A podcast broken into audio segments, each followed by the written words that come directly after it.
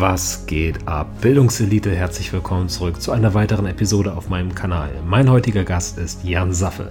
Vielleicht dem einen oder anderen bekannt als Athlet, Coach oder auch durch Formate wie Stack Attack. Jan geht heute mit mir auf die Frage ein, wie man ein erfolgreicher Coach im Bodybuilding wird und sein Business aufzieht. Auf Grundlage seines persönlichen Werdegangs sprechen wir über die Grundvoraussetzungen, die ein Coach mitbringen muss, den steinigen Weg zum Erfolg und den Preis, den man für diese Karriere bezahlt. Das geht hin bis zu der Frage, wie man eigentlich die Preise für seine eigenen Klienten festlegt. Alles rund ums Coaching erfahrt ihr in diesem Podcast.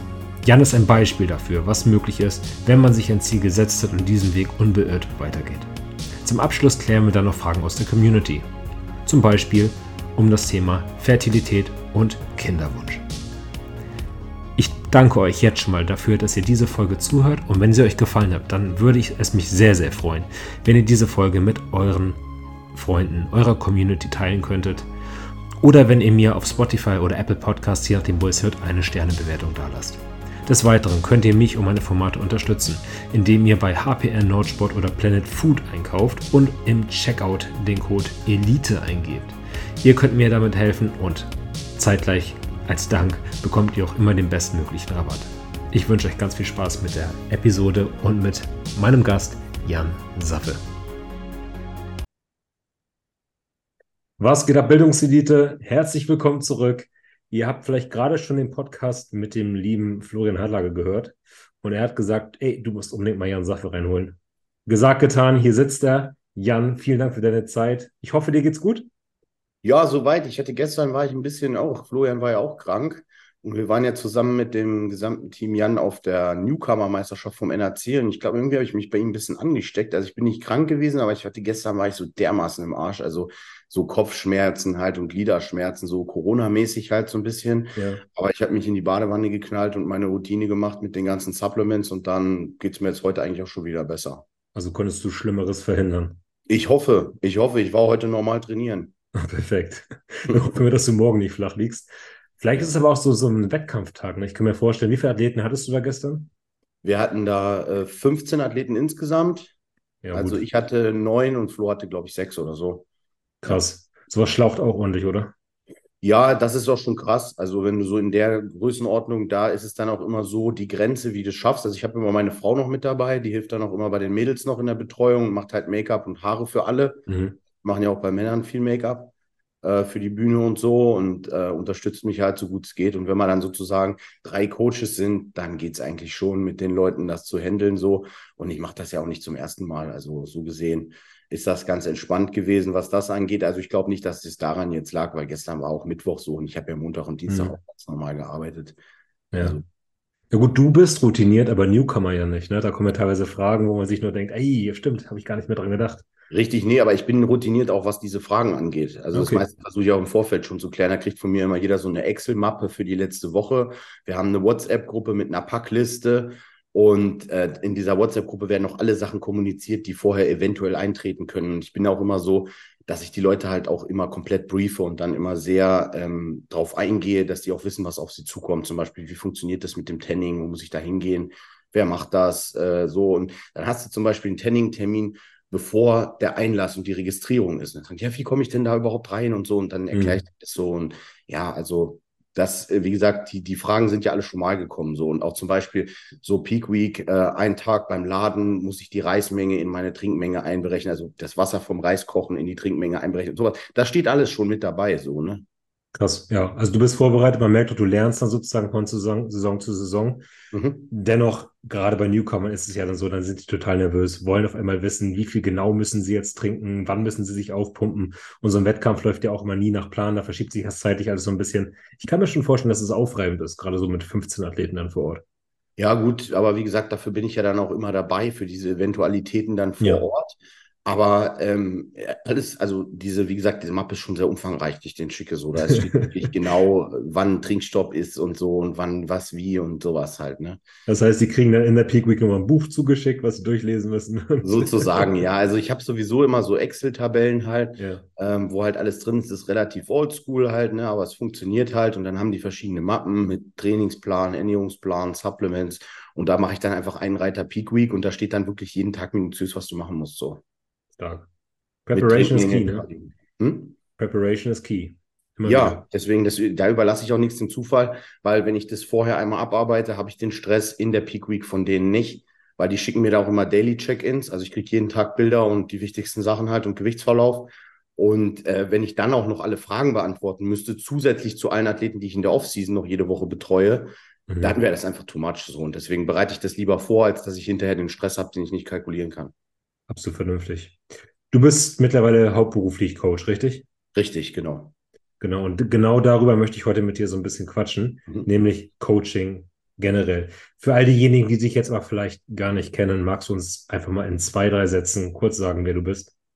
Ja, also Jan Saffe ist mein Name. Ich bin ja Bodybuilding Coach. Ich mache auch noch meinen Content über YouTube und Instagram und aufgrund von YouTube und Instagram, YouTube nicht, aber aufgrund von Instagram habe ich auch meine ersten Sponsorenverträge bekommen und bin dadurch in der Szene ein bisschen bekannter geworden.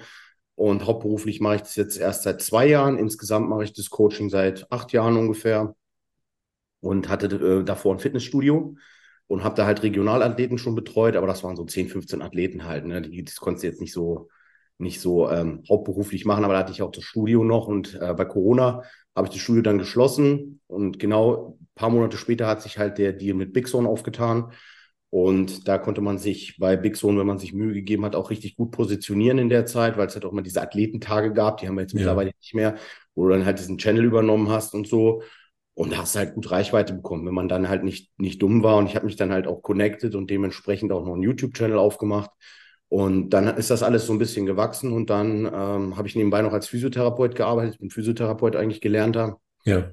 Und in der Praxis und habe dann aber diese Praxisarbeit halt irgendwann aufgehört, weil sich das halt nicht mehr gerechnet hat, weil so viele Athleten gekommen sind, um, ähm, dass das halt gar nicht mehr zu machen war so. Und dann musste halt Abstriche machen, auch wenn mir die Physioarbeit sehr viel Spaß gemacht hat immer. Glaube ich. Aber freut mich, dass es so gut läuft. Die mhm. Frage ist ja jetzt nur, ähm, wo hat das Ganze wirklich angefangen?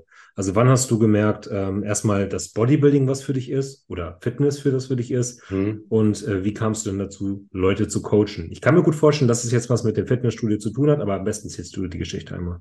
Genau, also ich habe angefangen zu trainieren 2009, da war ich 19 Jahre alt und ähm, habe dann eigentlich erstmal, also der eine oder andere, der mich vielleicht kennt, ich habe das auch schon in diversen anderen Podcasts so ein bisschen ja. meine ganze Historie erzählt. Äh, ich versuche es ein bisschen abzukürzen. Gerne. Äh, ja, muss ja nicht jedes Mal immer genau das gleiche sein. Richtig. Wir haben, wir haben äh, ich habe dann angefangen zu trainieren, die ersten paar Jahre meine Erfolge gehabt. Bühnensport war da noch nicht so interessant für mich, aber so nach drei, vier, fünf Trainingsjahren habe ich dann überlegt, okay, da muss auch mehr gehen, hatte mich dann natural auf den Wettkampf vorbereitet, gesehen, dass ich natural nicht mithalten kann, bin dann on gegangen, im Alter von 25 Jahren und ähm, habe dann zwei Jahre später meinen ersten Wettkampf selber gemacht und äh, bin durch meine Ex-Partnerin, die das damals schon vorher gemacht hatte, als ich so 23, 24 war, war die schon auf der Bühne, habe ich halt dieses ganze Wettkampfgeschehen schon recht früh mitbekommen, wie das alles funktioniert mit dem Coaching und so. Ich habe ja gesehen, wie sie gecoacht wurde und so und hatte auch meine eigenen Coaches in der Zeit, die mich dann halt vorbereitet haben. Habe ich natürlich versucht, so viel wie möglich von zu lernen und Backstage dann halt auch mal Leute getroffen wie Matthias Botthoff oder ähm, halt solche Leute halt, die da so rumgelaufen sind beim DBFV, ne? Alex Stamponidis und so. Und dann mhm. habe ich halt auch so mitbekommen, wie das alles so funktioniert. Und zu der Zeit hatte ich eine gute Freundin, die bei mir im Fitnessstudio trainiert hat, die wollte gerne auf die Bühne gehen, die war bei einem Coach und der Coach, ähm, ja, ich, die hat mir dann mal ihre Pläne gezeigt, weil ich halt interessiert daran war. Und dann habe ich halt so die Pläne gesehen und dachte, ey Mann, das, das, das kann nicht funktionieren. so. Und äh, dann ähm, haben, haben wir halt geredet so dann hat sie gesagt, ja, kannst du mir da helfen und so, weil er hat sich dann auch nicht mehr so gemeldet. Und dann, ähm, ja, habe ich, hab ich ihr geholfen und bin dann halt mhm. einfach, habe ich gesagt, okay, wir fahren noch zusammen hin, warum nicht? Und äh, dann habe ich sie halt einfach vorbereitet für diesen Wettkampf. Und ähm, wir sind da hingefahren und hatten ja keine Erwartungen oder so. Sie sah gut aus, wir haben uns jetzt nicht gut geplaced oder so, aber es war halt meine ersten Learnings sozusagen. Und ähm, das haben halt Leute bei mir im Fitnessstudio mitbekommen und dann ist halt das immer mehr geworden und dann hatte ich auch meinen eigenen Wettkampf, habe meine eigenen Erfahrungen gemacht, Parallel haben dann sind noch ein paar andere Jungs von mir aus dem Fitnessstudio gestartet, die sich auch selber vorbereitet haben zu dem Zeitpunkt. Und das hat sich dann alles so kombiniert. Wir waren dann so eine Gruppe, wir haben halt voneinander gelernt. Und dann ähm, habe ich halt gesagt, okay, das könnte ich mir vorstellen, halt auch zu machen. Am Anfang noch unentgeltlich. Also ich habe dann mhm. einfach Leuten geholfen, die bei mir im Fitnessstudio trainiert haben, diesen Weg auf die Bühne zu machen so und habe dafür gar kein Geld genommen. Ja. Habe das einfach so aus Leidenschaft gemacht. Und ja, Basierend sozusagen auf deinen Erfahrungen, auf den Erfahrungen deiner Kollegen und das, was du von deinen Coaches gelernt hast damals? Genau. Und halt auch auf, auf Basis von dem, was ich mir so an Wissen angelesen habe, weil ich halt auch gerne immer viel wissen wollte. Ja. Dementsprechend dann halt auch immer so überlegt habe, warum kann sowas funktionieren. Und du hast halt als Physiotherapeut, wenn du eine Physio-Background-Ausbildung hast, kennst du halt die komplette Stoffwechselphysiologie. Also wenn dir dann einer sagt, äh, erklär mir mal irgendwas, so Hormonsystem Nebenniere oder so, dann weißt du das. Und wenn du diese Sachen miteinander in Ver Verbund setzen kannst, dann weißt, aha, deswegen funktioniert das so oder deswegen kann das nicht funktionieren, ja, dann äh, das schaffst zu kombinieren, dann läuft das. Ja. Darf ich kurz fragen, bei welchen Coaches du selber gewesen bist? Am Anfang war ich tatsächlich im Team vom Alex Stamponides. Mhm. Ähm, ich wurde aber von Carla betreut, Carla Marquardt. Ich weiß mhm. nicht, die kennst, weiß nicht, ob du die kennst. Vom Namen. Das ist, äh, die ist in der Women's Physik sehr erfolgreich. Das ist, die kommt aus Berlin die hat mich top vorbereitet, muss ich sagen. Die hat ein sehr gutes Coaching gemacht. Wir sind einmal im Monat dahin gefahren. Mehr Kontakt gab es nicht, aber das hat zu der Zeit war das so. Also ich bin halt einmal im Monat dahin gefahren, meistens auf dem Wochenende und die hat dann im Fitnessstudio halt meine Pläne angepasst, mir so ein bisschen halt gezeigt, äh, wo ich hin muss und so und Körperfett gemessen. Einen Trainingsplan hat sie mir gegeben. Also das war schon super und das hat damals echt 80 Euro im Monat gekostet. Das war absolut zu verschmerzen so für den Aufwand, dass ich da zweimal im Monat hin konnte, war das für mich, waren das für mich keine Kosten. So ist ja auch nicht viel. Ja. Und die hat wirklich mir auch, was das angeht, echt mich gut betreut, aber die hat halt kein Wissen über PEDs. Und äh, ich war halt auf diesem Workshop vom Alex dann, da sind wir mal runtergefahren da in Schorndorf, wo er sein Studio hat.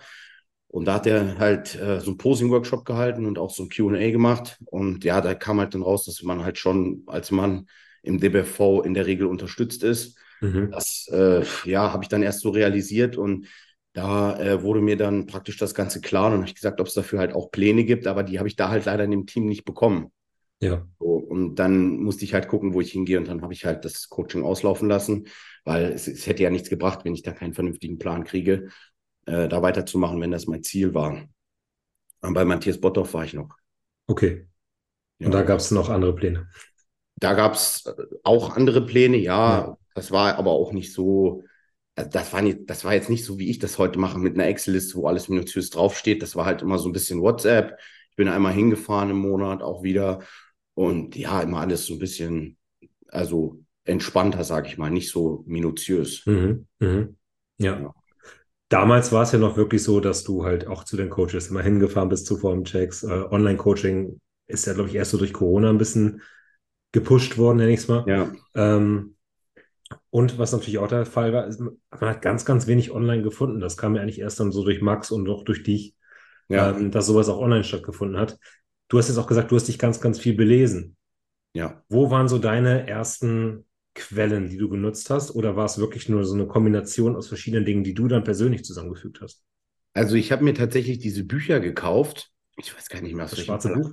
Nee, äh, also nicht nur, nee, nicht nur wegen Stoff, sondern ja. halt auch so, ähm, so Trainings- und Ernährungsgeschichten und so. Da gab es ein Buch, das hieß einfach nur Kreatin-Anwendung im Bodybuilding. Das war so ein ganzes Buch nur drüber Kreatin, so mhm. eigentlich fünf bis zehn Gramm am Tag, genügend trinken, fertig, ne? Aber ja. so, das war ein ganzes Buch, so mit genauen Wissenschaften und Traubensaft und Ladephasen und hin und her. Das war natürlich alles ein bisschen Bro-Science so, aber da waren schon einige Dinge dabei, gerade in den Ernährungsbüchern, die echt ganz cool waren, so mit verschiedenen Mikronährstoffverhältnissen, Kaliumgehalt von Lebensmitteln und sowas, wo man dann auch erstmal versteht, dass Mineralien halt auch noch was im Körper machen.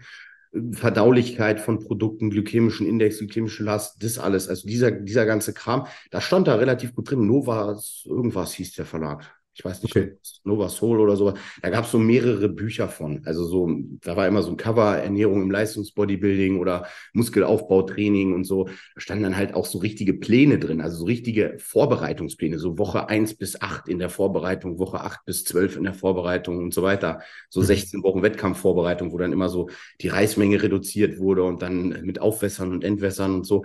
Aber wenn man, das durfte man nicht eins zu eins übernehmen, aber wenn man den Sinn dahinter verstanden hat, was erreicht werden soll, und wie man den Körper dann dahin bringen soll, so auszusehen, wie er am Ende aussehen soll, dann kann man ja mit seinen eigenen Ideen und dem Wissen vom Körper, wie er funktioniert, da halt ein eigenes Protokoll entwerfen sozusagen. Und so habe ich das halt gemacht. Cool. Und das war dann bei dir halt in erster Linie erstmal nur im Fitnessstudio mit den Jungs, die du da hattest.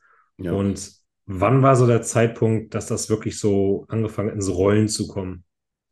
Du hast ja mal eben noch gesagt, du hast gratis gecoacht. Ja. ja auch so die Jungs aus deiner näheren Umgebung. Ja, dann sind irgendwann, ich habe halt Instagram angefangen.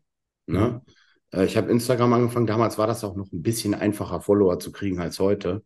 Ähm, so und ähm, regional haben mir halt ein paar gefolgt, weil die halt wussten, dass ich das Fitnessstudio habe und dann wurde das halt so ein bisschen gepusht, geteilt mal und dann habe ich so für diese, dann gab es diesen Fragensticker neu.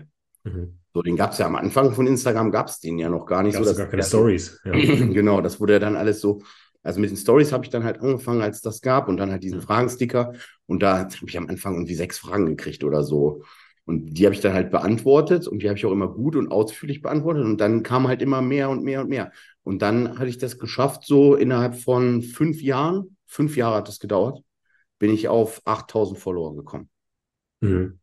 Das ist eigentlich nicht schnell, aber dafür, dass man in so einer Nische ist und mich keiner kannte und ich auch jetzt nicht so viel dafür getan habe, um zu polarisieren, sondern einfach nur so halt Mehrwert ge geboten habe. Also ich meine, wenn du jetzt polarisierst und machst irgendein Video, was jetzt ja. äh, den Zeitgeist trifft, Reactions hin und her, dann kriegst du ja immer viele Klicks schnell. Aber versuch das mal nur mit Wissen, so das geht halt nicht so schnell.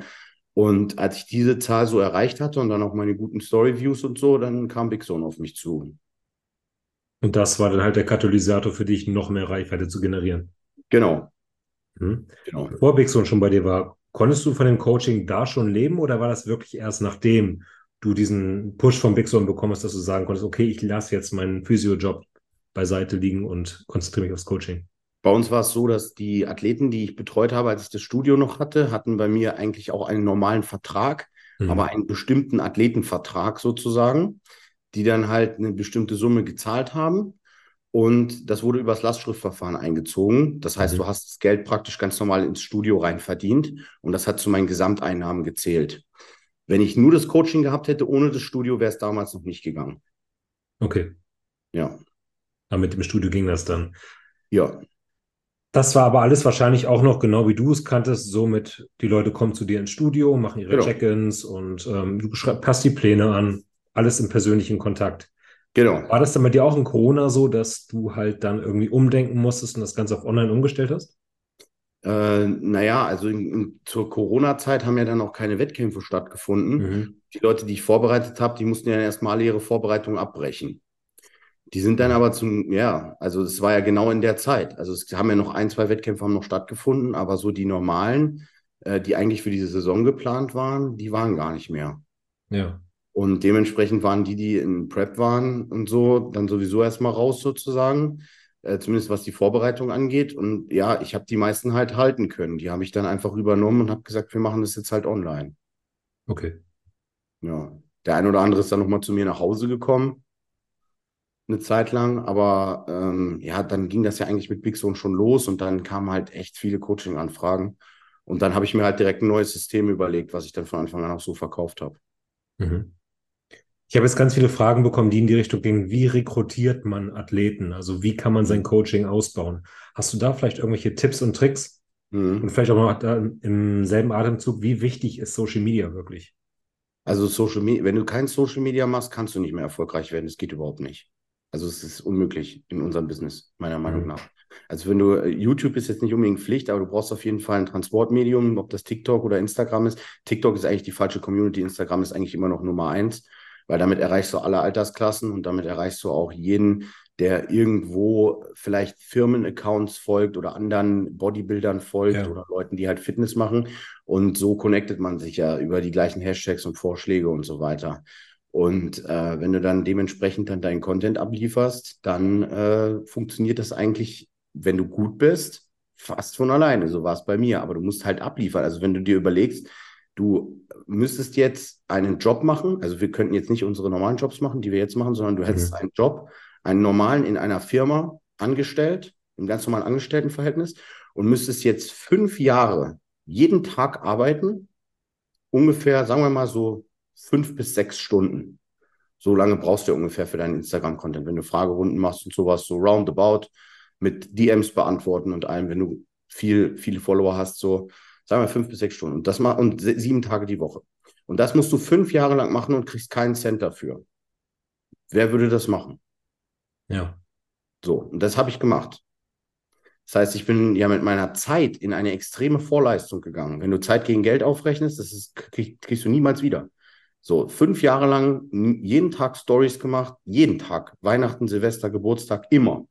Ich war immer da, ich habe immer mein Gesicht auch in die Kamera gehalten, in den Stories gesprochen und über diese lange Zeit. Heute ist ja das Problem, da macht einer vielleicht ein halbes Jahr irgendwas und sagt, okay, jetzt will ich jetzt auch Coaching machen und wundert sich, warum er nach drei Monaten keinen Athleten hat. Mhm. Ja, verfickte Scheiße, das sind neun Monate, die du jetzt investiert hast und denkst, das ist lange. Mhm. So, ich bin jetzt ja insgesamt, ne, was ich dir gesagt habe, schon sehr, sehr lange dabei.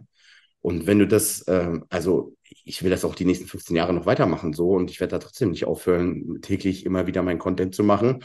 Ist zwar ein bisschen weniger geworden, weil die Bekanntheit jetzt von alleine so ein bisschen da ist. Also man muss ja dann noch Abstriche machen, weil wenn man sich um seine Leute kümmern will, kann man halt nicht so viel Content machen, äh, weil man hat ja nur ein begrenztes Zeitspektrum, in dem man überhaupt arbeiten kann. Ich habe ja auch nur 24 Stunden, aber es ist halt schon so, dass wenn du in Vorleistung gehst, zahlt sich das irgendwann aus. Aber die meisten Leute sind nicht bereit, so lange in Vorleistung zu gehen. Und es kann dir halt auch keiner sagen, wie lange du in Vorleistung gehen musst. Ne? Bei einem geht es vielleicht ein Jahr, bei einem zwei Jahre. Und es kann dir auch niemand halt sagen, ob das überhaupt funktioniert. Weil du musst ja auch noch der Typ dafür sein. Weil, also zu einem Coach gehst du aus zwei Gründen: Expertise und Sympathie. Richtig. Und beide Gründe sind gleich wichtig. Das heißt, du kannst der Beste sein, wenn du ein Idiot oder ein Arschloch bist, kommt keiner. Du kannst aber auch ein riesen Arschloch, also du kannst aber auch gar keine Ahnung haben, aber auch nett sein, dann kommt auch keiner. Richtig. So. Und du brauchst die Kombination aus beiden. Das heißt, du musst dir erstmal Wissen aneignen, das dauert ja schon ewig lange. Und an deinem Charakter kannst du nichts ändern. Das ist halt die Frage, ob du halt in dir drin da wirklich Bock drauf hast oder nicht. Na, also ich habe ja auch Mitarbeiter, also Flo Hartlage, der arbeitet ja auch für mich. Der lebt ja Bodybuilding jeden Tag. Natürlich kann der das auch super vermitteln, weil es halt ein Profiathlet ist, der für den gibt es nichts Wichtigeres als das in seinem Leben. Mhm. Und genau das kann er auch vermitteln. Und für ganz viele meiner Athleten ist Flo auch ein Riesenvorbild. Das ist so. Mhm. Und dann habe ich ja noch einen, noch einen Florian, der auch für mich arbeitet, den Florian Repan. Ein wahnsinnig äh, intelligenter und äh, fleißiger Mensch. Der sitzt jeden Abend vier Stunden da und liest sich Studien durch zu irgendwelchen Sachen. So, also den, mit dem kannst du dich auf einem Level unterhalten. Das ist, äh, da ist jeder Professor nicht dümmer. Also das ist wirklich Wahnsinn, ne? Und ähm, solche Leute, die, da merkst du, das hat, die haben richtig Bock. Das sind gute Coaches so. Ja. Das sind das, was man heutzutage Macher nennen würde. Richtig. Und da gibt es dann auch keine Ausreden. Da kannst du auch nicht sagen, oh, ich habe noch meinen 40-Stunden-Job, ich kann nicht so viel machen. Ja, 40 Stunden, wie viel ist das von der Woche so? Das sind acht Stunden am Tag, da bleiben noch 16 über. Dann gehst du selber noch zwei trainieren, sind immer noch 14. Dann schläfst du acht. Ja, fuck, das sind immer noch sechs.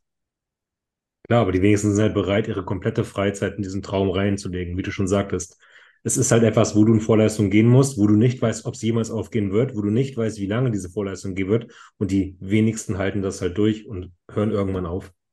Ja, ja gut, viele außerhalb gibt es bei mir nicht. Ne? Ich habe meine Familie, ich habe meine Frau und meine Tochter. Ja. Und ich habe mein Coaching. Die drei Sachen habe ich ja. in meinem Leben. Das war's. Also wenn du das kannst und auch bereit bist, das so zu tun, du bist dann schon alleine so. Ich habe keine Freunde. Also sind ja. alle weg. Keiner meldet sich mehr bei mir oder so, weil ich mache halt nur das. Außer ich, wenn ich einen Podcast machen möchte, so ein Scheiß. Ja, in der Szene hast du ein paar Freundschaften, das ist verstehe, klar. Was du meinst. Aber das ist auch immer auf einer entweder kooperativen Ebene, weil man halt gegenseitig profitieren möchte, mhm. oder es ist auf einer Ebene, wo halt eventuell ein Angestelltenverhältnis oder sowas ist, wie jetzt bei mir und Florian zum Beispiel. Es ist ja trotzdem so, wir sind zwar sehr, sehr gut befreundet, aber wenn wir wichtige Themen über das Geschäft besprechen müssen, dann ist es halt trotzdem nicht nur Freundschaft. Ne, das ist so. Gibt es da Momente, wo du das normale Leben in Anführungsstrichen vermisst, wo du es ein bisschen verfluchst, diesen Weg Nein, gegangen zu sein? Keinen Tag. Also ich habe schon in Angestelltenverhältnissen ganz normal versucht zu arbeiten und zu leben. Ich habe es nie länger als drei Monate ausgehalten. Okay. Ich bin total beschissen, wenn es danach geht, mich nach dem, nach den Vorgaben anderer Leute zu richten. Deswegen habe ich mich auch immer selber vorbereitet. Was nicht gut ist. Das ist nicht gut, wenn man das nicht kann. Aber bei mir ist das so. Also wenn ich mir meinen Tag nicht selber planen kann, arbeite ich nicht halb so effektiv. Mhm. Wie planst du so einen Tag? Wie machst du das? Wie strukturierst du den Tag? Hast du so Checklisten, To-Dos, mhm. die du mhm. abarbeitest oder wie machst du das? Ich habe sogar eine ganze, eine ganze Woche sozusagen. Also meine ganze Woche ist immer gleich.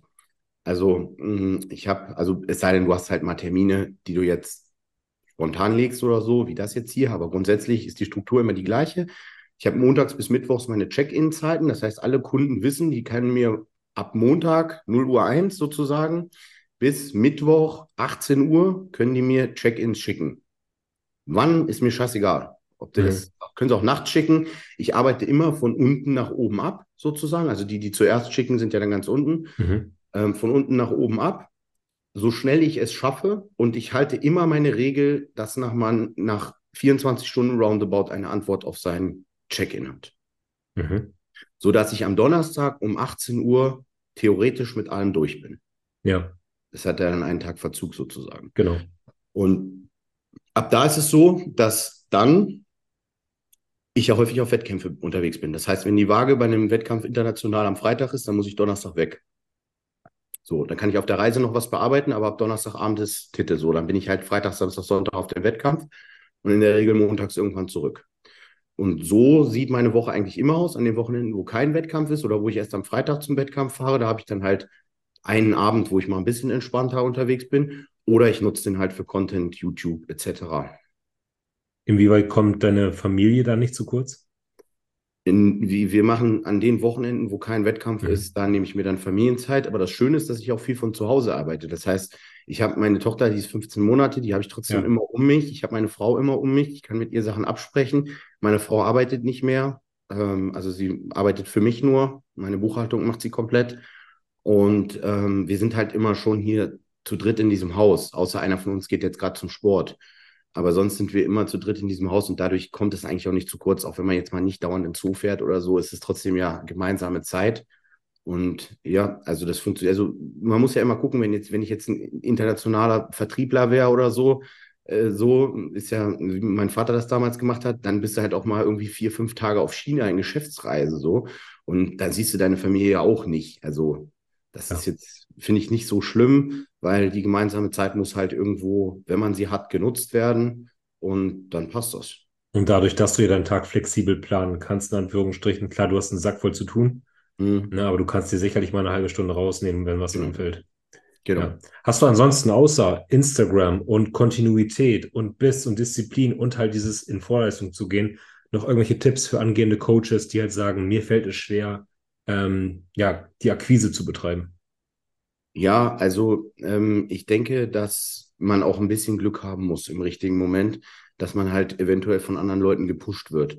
Also wenn du jetzt jemanden hast, der vielleicht schon sehr, sehr gut ist in seinem ganzen Business und so und du hast das Glück, dass er sich mit dir connectet, weil er in dir was sieht, dann kommst du halt hoch. So, das geht halt, ne, wenn man sich so miteinander, sage ich mal, irgendwie korrespondiert. So.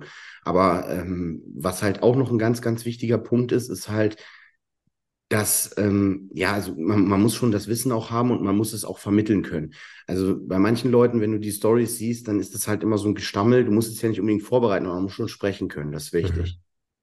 Mhm. Ne, also du musst dich halt, du musst schon Selbstbewusstsein auch haben. Deswegen ist es immer gut, wenn man auch als Coach, wenn man dieses Selbstbewusstsein nicht von vornherein mitbringt, halt auch sein Training macht und sich einfach in seinem Körper wohlfühlt und das auch ausstrahlt. Ne? Also mit einem guten Vorbild vorangehen, finde ich, ist auch immer wichtig. Man muss ja nicht selber die ganze Zeit Wettkämpfe machen, aber dass man zumindest den Lifestyle halt auch so lebt, finde ich auch wichtig. Gut, ein Kienzel zum Beispiel macht das auch nicht, aber der hat auch einen anderen Stellenwert und der macht das auch schon viel länger. Ja. Machst du denn selber noch Wettkämpfe? Also ich weiß, du trainierst noch fleißig, aber machst du selber noch Wettkämpfe oder hast du deinen Athleten da seinen Nagel gehängt? Bin dieses Jahr nochmal gestartet sogar. Ja. Ähm, und das war mein letzter Wettkampf. Also du bist jetzt durch mit dem Thema. Ich bin jetzt durch mit dem Thema, ja. Also ich ähm, habe in der Corona-Zeit habe ich eine Saison noch gemacht vor der Saison. Da waren mhm. ein paar Wettkämpfe, die noch stattgefunden haben, unter anderem von der NABA zum Beispiel, auch ein guter Verband, wie ich finde. Und äh, ich habe halt alles gewonnen, was ich da gemacht habe, bis auf ja. einen Wettkampf und das war der letzte. So, ich, das war der letzte Wettkampf vor Corona, einen Tag vor Lockdown hat er ja. noch stattgefunden. Das war die Süddeutsche vom NRC. Und die habe ich nicht gewonnen, obwohl ich vorher alles gewonnen hatte in dieser Saison. Und ich bin dann einfach ein bisschen flach gewesen. Ich bin ehrlich, es waren an zwei Wochenenden vier Wettkämpfe, weil ich alles mitnehmen wollte, was vorher noch stattfindet. Also immer Samstag, Sonntag gestartet, beide Tage. Ja. Und dann halt von Back to Back halt Peak Week in Peak Week. Also im Prinzip in zwei Wochen komplett vier Wettkämpfe durchgezogen. Und Danke. bei dem vierten war ich dann halt echt, ich habe mich da auch nicht mehr voll gekriegt. Ich war ausgezerrt. Ja, so. ja. Und ich bin da Vierter geworden. Und das hat mich halt richtig gewurmt. Also richtig, weil ich vorher halt, wie gesagt, alles deutscher Meister geworden, overall und sowas halt, ne? Und dann denkst du, okay, scheiße. Und das hat immer an mir genagt und dann wollte ich es halt nochmal wissen, aber ich war ja schon offen, ne? Also ich habe ja abgesetzt für Kinderwunsch. Und ähm, dann dachte ich mir, okay, da muss eine Gewichtsklasse runter. Classic steht mir auch, weil ich halt schon eine schmale Taille habe, so. Man kann das halt machen. Also ich kann das machen. Mhm. Ich bin vielleicht nicht der beste Classic-Athlet, aber ich kann da stehen, ohne dass ich mich lächerlich mache. Und äh, dann habe ich das halt nochmal gemacht und dann äh, wurde ich eingeladen vom, äh, vom WAF Kennst du den Verband? Nö. ist, ist ein, tatsächlich in Deutschland auch nicht ganz so groß. Ja. Ähm, die veranstalten halt immer mal wieder so ein paar Wettkämpfe. Und ich bin da, ich bin da auch gestartet schon mal und ich war da auch deutscher Meister und dann haben die gesagt, okay, ähm, kannst starten bei der WM in Slowenien. Dann bin ich da hingefahren, ja, und ich habe das Ding halt gewonnen. So. Ach krass, herzlichen Glückwunsch. Danke, ja. Und habe dann auch von denen sogar noch diese Pro-Card gekriegt. Ja. Und halt overall auch noch gewonnen gegen sieben Männerklassen. Also ja. ich habe im Overall gegen sieben andere Männer noch gestanden, auch als Classic-Athlet neben Männer fünf. Und das komplett auf. Und ja, und habe noch, äh, ja gut, Theoretiker, mhm. aber äh, nichts Wildes. Also ja. so. Und habe das Ding halt so nach Hause geholt. Ich war halt auch scheiße trocken. Ne? Also ich war halt wirklich richtig gut in Form. Ja. Ich habe dich, glaube ich, letztes Jahr nochmal auf dem Nordsee Cup gesehen, kann das sein? Ja, da habe ich auch nochmal mitgemacht. Da habe ich mich ja, aber in die Body gestellt und das war dumm, weil ich habe 96 gewogen. Ja. Nee, ich, ich habe 98 gewogen und ich hätte 96 Weightcap gehabt. Die zwei Kilo hätte ich locker wegmachen können, hätte ich im Classic gestanden. Ja. Ich habe das extra nicht gemacht, weil von Flo war ein Athlet in der Classic und ich wollte nicht neben dem stehen. So. Okay. aber jetzt hast du dich entschieden, äh, keine Wettkämpfe mehr. Warum? Ähm, die letzte Saison war toll und ich habe jetzt, wie gesagt, diesen Weltmeistertitel overall geholt. Und alles, was ich jetzt mache, würde ja wahrscheinlich schlechter ausfallen. Okay. Also mit großer Wahrscheinlichkeit würde ich ja nicht nochmal auf einem Wettkampf so einen riesen Erfolg bringen. Und das ist für mich ein schöner Abschluss. Deswegen, ich mache das halt nicht so wie diese äh, Mr. Olympia-Kandidaten, die dann halt, ich will mich damit nicht vergleichen, nicht jetzt hier bitte kein böses Blut oder so, ähm, aber die dann halt immer wieder starten und dann schon halbe Krüppel sind, alles abgerissen und so und sich dann trotzdem nochmal hinstellen und dann irgendwie so beim letzten Olympiateilnehmer dann halt so voll verkacken und dann da so rausgehen in so einem Retirement so halb kaputt. Das will ich halt nicht. Geh da lieber irgendwie mit einem Erfolg. Sag dann mhm. lieber jetzt Schluss.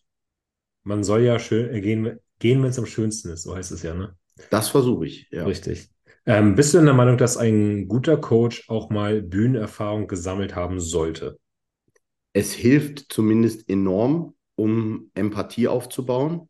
Ja. Für die bestimmten, äh, für die bestimmten Dinge, die in einer Prep auch mal schieflaufen können.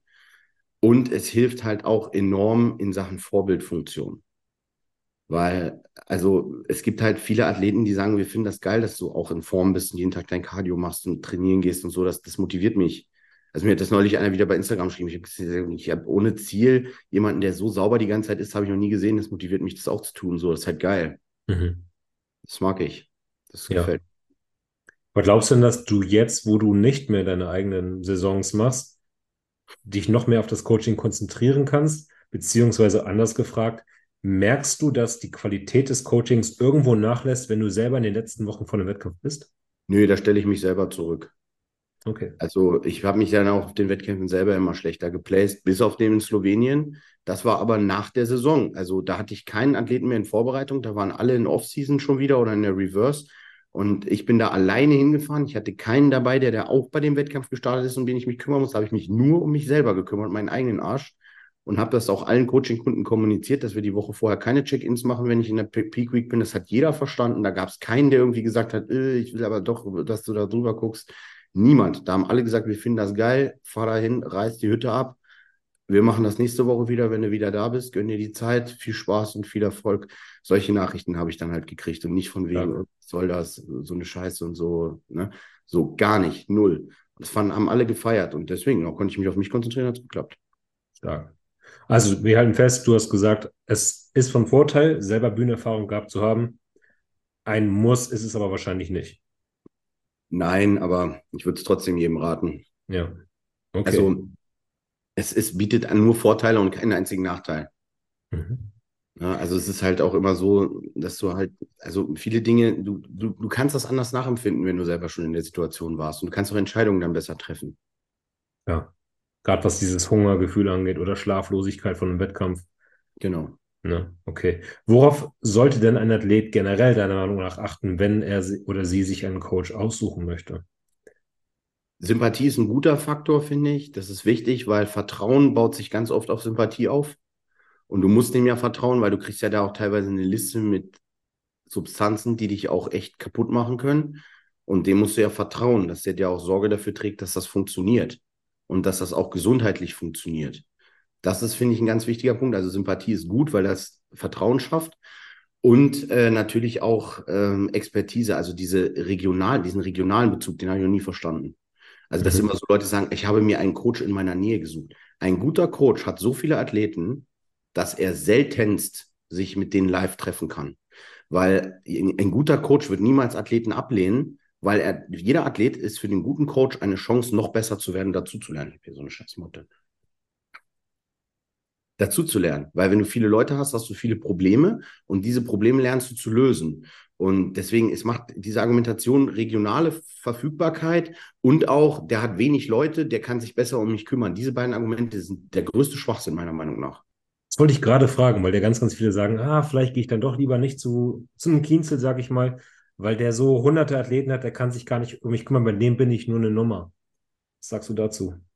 Ja, ab einem gewissen Punkt stimmt das, weil du hast natürlich, dann irgendwann fängt, fängt natürlich so jemand dann natürlich an, nach Potenzial zu gehen, weil wenn sich da jetzt jemand anmeldet, der sagt, ich möchte vielleicht in anderthalb Jahren bei der DBFV Newcomer Meisterschaft starten, oder wenn du einen Top-Athleten wie Urs hast, ja. Der Gap dazwischen ist ja so riesig. Also größer geht es ja fast gar nicht. Also noch größer wäre der Gap nur, wenn es halt ein Hobbyathlet wäre, der gar nicht auf die Bühne geht. Mhm. Ähm, so und, ähm, und in dem einen siehst du dann halt auch vielleicht nicht das Potenzial. Das ist, glaube ich, eine große Gefahr bei vielen Coaches. Bei mir ist es tatsächlich gar nicht so. Ich habe auch mit jedem Lifestyle-Athleten, der bei mir ist, ich habe nicht mehr so viele, mittlerweile habe ich hauptsächlich Wettkampfathleten, aber ein paar sind halt noch, die so Lifestyle-Coaching bei mir machen. Und die beantworte ich genauso schnell, die Check-ins und genauso ausführlich und passe die Pläne genauso oft an. Es macht bei mir überhaupt keinen Unterschied. Das ist genauso ein Mensch wie der andere auch. Der bezahlt mich für meine Leistung und da bin ich da. Obwohl ich weit weg von dem bin, dass ich sage, ich bin Dienstleister. Das bin ich nie mehr. Mhm. Sondern? Also ich, äh, Dienstleister würde ja bedeuten, die Leute kommen zu mir und ich muss mir Mühe geben, damit diese Leute das bekommen, was sie wollen. Das mhm, ist bei mir genau. nicht mehr so. Bei mir ist es so, ich suche mir aus, mit wem ich arbeite und der macht den Plan, den er von mir bekommt. So, so in dieser Richtung läuft es aktuell. Nicht, wenn jetzt einer sagt, oh, dies und das mag ich nicht, dann sage ich, du, bevor du das nicht wenigstens mal zwei Wochen ausprobiert hast, machen wir hier gar nichts anderes. Ja. Also das, an dem Punkt bin ich mittlerweile, weil ich einfach weiß, dass bestimmte Dinge besser funktionieren. Und ich hatte es schon so oft im Coaching, dass mir Leute dann gesagt haben, äh, ich habe vorher das, können wir das mal so probieren? Habe ich gesagt, können wir machen, aber ich habe schon hundertmal erlebt, dass wir jetzt das machen, was du willst. Dann wird das nach drei Wochen gar nicht funktionieren. Dann machen wir das, was ich will, und es wird sofort funktionieren. Das heißt, du kannst jetzt entweder überlegen, machst sofort das, was ich dir sage, und es funktioniert, oder du machst das, was du vorgeschlagen hast, und wir verlieren vier Wochen. Ich bin ja auch ein voller Fan davon, wenn man sich halt auf Augenhöhe ein bisschen unterhält und auch mal ähm, Feedback gibt, hin und her diskutiert. Mhm. Ne? Aber ganz ehrlich, wenn ich selber weiß, was am besten für mich ist und eigentlich nur jemanden haben möchte, der meinen Plan selber abnickt, da brauche ich keinen ja. Coach. Ist richtig. Und dafür bin ich dann auch zu teuer, ist meine Meinung. Ja. Also würde ich dann selber auch nicht machen, sehe ich dann auch nicht ein. Also äh, das, das ist, ist für mich, glaube ich, also wie gesagt, es, der, der normale Dienstleister, es ist ja, es ist, ich sehe das halt nicht so, dass ich für jemanden arbeite, sondern ich sehe das, dass jemand mit mir zusammen daran arbeitet, dass wir beide den besten Erfolg hinstellen.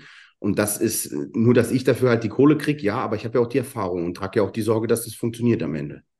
Ja. Ne, so. Aber dieses, ich, ich muss dir da jetzt irgendwie den Arsch lecken oder so, von dem bin ich halt lange weg.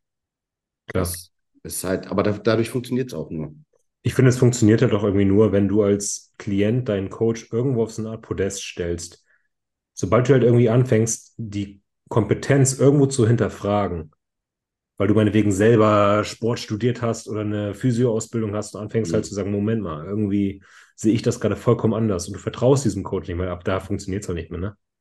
Dann muss man sich aber darüber unterhalten. Also Richtig. Also ich lasse mich ja auch gerne einen besseren belehren. Ich meine, es gibt auch Leute, die vertragen bestimmte Dinge einfach nicht. Fischallergie ist Fisch. Ja, ja, klar. Natürlich, so meine ich das natürlich nicht. Also ja, ich gucke mir ja auch an, was derjenige womit da arbeiten kann oder so und womit nicht. Und äh, so was mein Gedächtnis angeht, bin ich da eigentlich auch ziemlich gut, dass ich viele Dinge auch abspeichere und das sogar auch aus dem Kopf weiß, trotz ja. vieler Leute. Bei manchen Leuten, bei manchen muss ich auch nochmal nachfragen. Das ist so. Klar. Ne? Aber ich bin auch nicht unfehlbar, um Gottes Willen. Nur ich bin von dieser Situation so ein bisschen weg, ähm, die viele haben, wenn sie anfangen, dass sie dann halt da möglichst schöne Rezepte und hin und her halt und sowas. Da, davon bin ich halt schon weg, ne? weil ich für mich. Ja, die kommen halt, halt mit einer gewissen Idee im Kopf zu dir und wollen, dass du deren Idee umsetzt. Genau. Ne? Aber du hast ja deine eigene Philosophie, deinen eigenen Weg. Genau. Und das, äh, denke ich, ist aber auch ganz, ganz, ganz, ganz wichtig, weil wenn man keinen eigenen Weg hat, und den auch durchzieht, dann ist man, verliert man irgendwo aus die Integrität. So, das ist halt so. Mhm. Wo wir schon darüber reden, was ist dann deine Philosophie? Was ist dein eigener Weg? Ohne dass du jetzt irgendwelche fancy mhm. Secrets da verrätst. Aber was macht so ein Coaching bei Jan Saffe aus und was unterscheidet es vielleicht von anderen Coachen, Coaches? Ähm, ich weiß ehrlich gesagt gar nicht, wie andere arbeiten. Also mhm. ich habe halt schon oft Athleten, die zu mir wechseln von irgendwelchen bekannten Coaches, dann schicken die mir mal die Pläne, die die hatten aber die sind meistens deutlich liebloser als meine. Also mache ich mir da immer gar kein. Ich denke immer, ach, jetzt kannst du, musst du dem nicht noch ein bisschen mehr Auswahl und dann denke ich, nee, Mann. Also, wo du dann so, da hat einer so eine Mahlzeit abends, vier Vollei, 100 Gramm Beeren. Und ich denke mir so, was ist das für eine räudige Mahlzeit, so dass ich keinem Kunden so mm, aufschreibe. Lecker. Weil das ist einfach die Eier roh und dann eine Schale Beeren dazu. Das ist doch kein Abendessen. So ist sind gute Nährstoffe sicher, aber ja. ähm, also hätte ich so nicht gemacht, so. Und dann denke ich mir, Alter, das bist du für ein Arschloch, dem das jetzt aufzuschreiben, so. Und der muss das ein halbes Jahr so fressen, das ist doch nicht in Ordnung. Also da könnte man jetzt auch Gemüse nehmen können, dass er sich wenigstens ein Omelette machen kann. Also so ja. in dem Bereich bin ich dann schon. Aber ähm, also ich kann es ich kann es ganz schlecht einschätzen, was mein Coaching von anderen unterscheidet. Ich kriege nur das Feedback, dass gerade bei Wettkampfathleten es nirgendwo so eine Betreuung gibt wie bei mir. Das, ich will jetzt wirklich bitte nicht angeben, aber ich mache nie Werbung, aber wo ich immer Athleten dazu bekomme, ist auf Wettkämpfen. Weil die sagen, hier, ja. mein Coach hat mir das nicht gesagt und der ist gar nicht dabei und was soll ich denn jetzt? Jan, kannst du mal kurz auf meine Form gucken?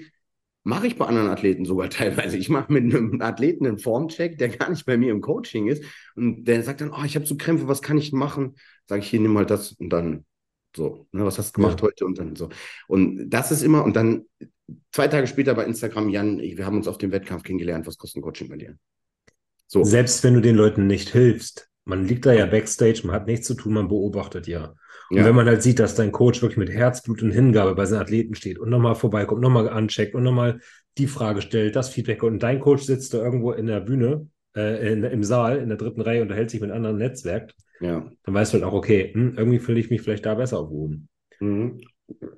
Also man hört so raus, bei dir ist so ein bisschen dieses, diese, diese Achtsamkeit zum Detail und die Betreuung bei dir wichtig.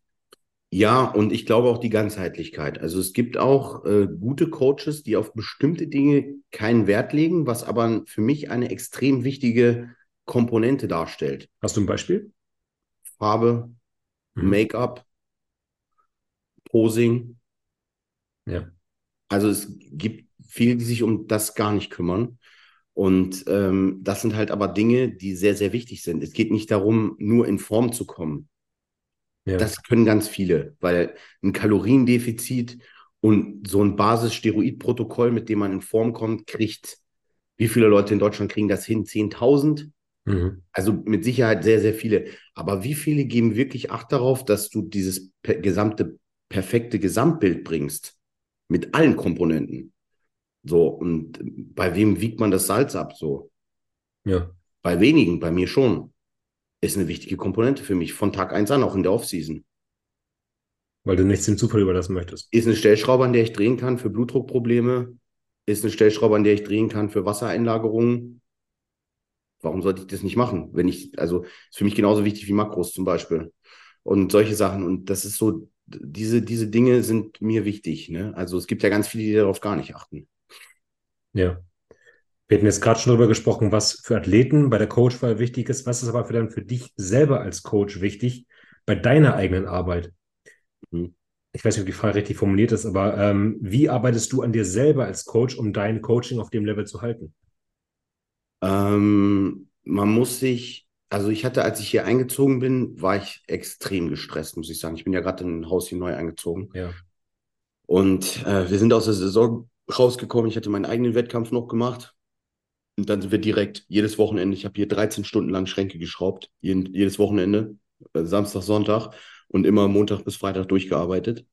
Und ähm, das war schon sehr anstrengend, die Zeit. Und als ich dann hier war, habe ich gemerkt, ich habe so ein Schlafdefizit. Also ich habe meinen, ich schlafe sieben Stunden immer in der Nacht ungefähr. Und ich habe dann halt nur so fünf, sechs gekriegt immer und über einen längeren Zeitraum. Und irgendwie war ich so kaputt. Ich bin morgens wirklich, ich habe drei Stunden gebraucht, um Cardio, Frühstück und Duschen zu machen. Mhm. So, das war irgendwie eine Zeit, da habe ich dann, ich bin da rumgesumpft, da habe ich aus dem Fenster geguckt und so und irgendwie bin ich nicht aus dem Quark gekommen. Jetzt habe ich mal ein paar Nächte wieder ein bisschen mehr geschlafen. Ich habe mir die Zeit einfach mal genommen und auch mal so mittags auf dem Sofa mal kurz eine halbe Stunde. Jetzt bin ich wieder voll dabei, gerade wo die Saison so im Laufen ist und jetzt meine Newcomer so gut sich alle platziert haben und das hat mir wieder so viel Spaß gemacht. Ich glaube, wichtig ist es, dass man immer wieder lernt, selber diese Liebe an seinem Job nicht zu verlieren, egal was passiert. Auch wenn man selber mal nicht kann, zu wissen, okay, das ist eigentlich das Geilste, was du machst auf der ganzen Welt. Wichtig und vielleicht auch auf sich selber zu achten. Ja. Aber wie gewährleistest du, dass dein Coaching immer auf dem höchsten Level bleibt?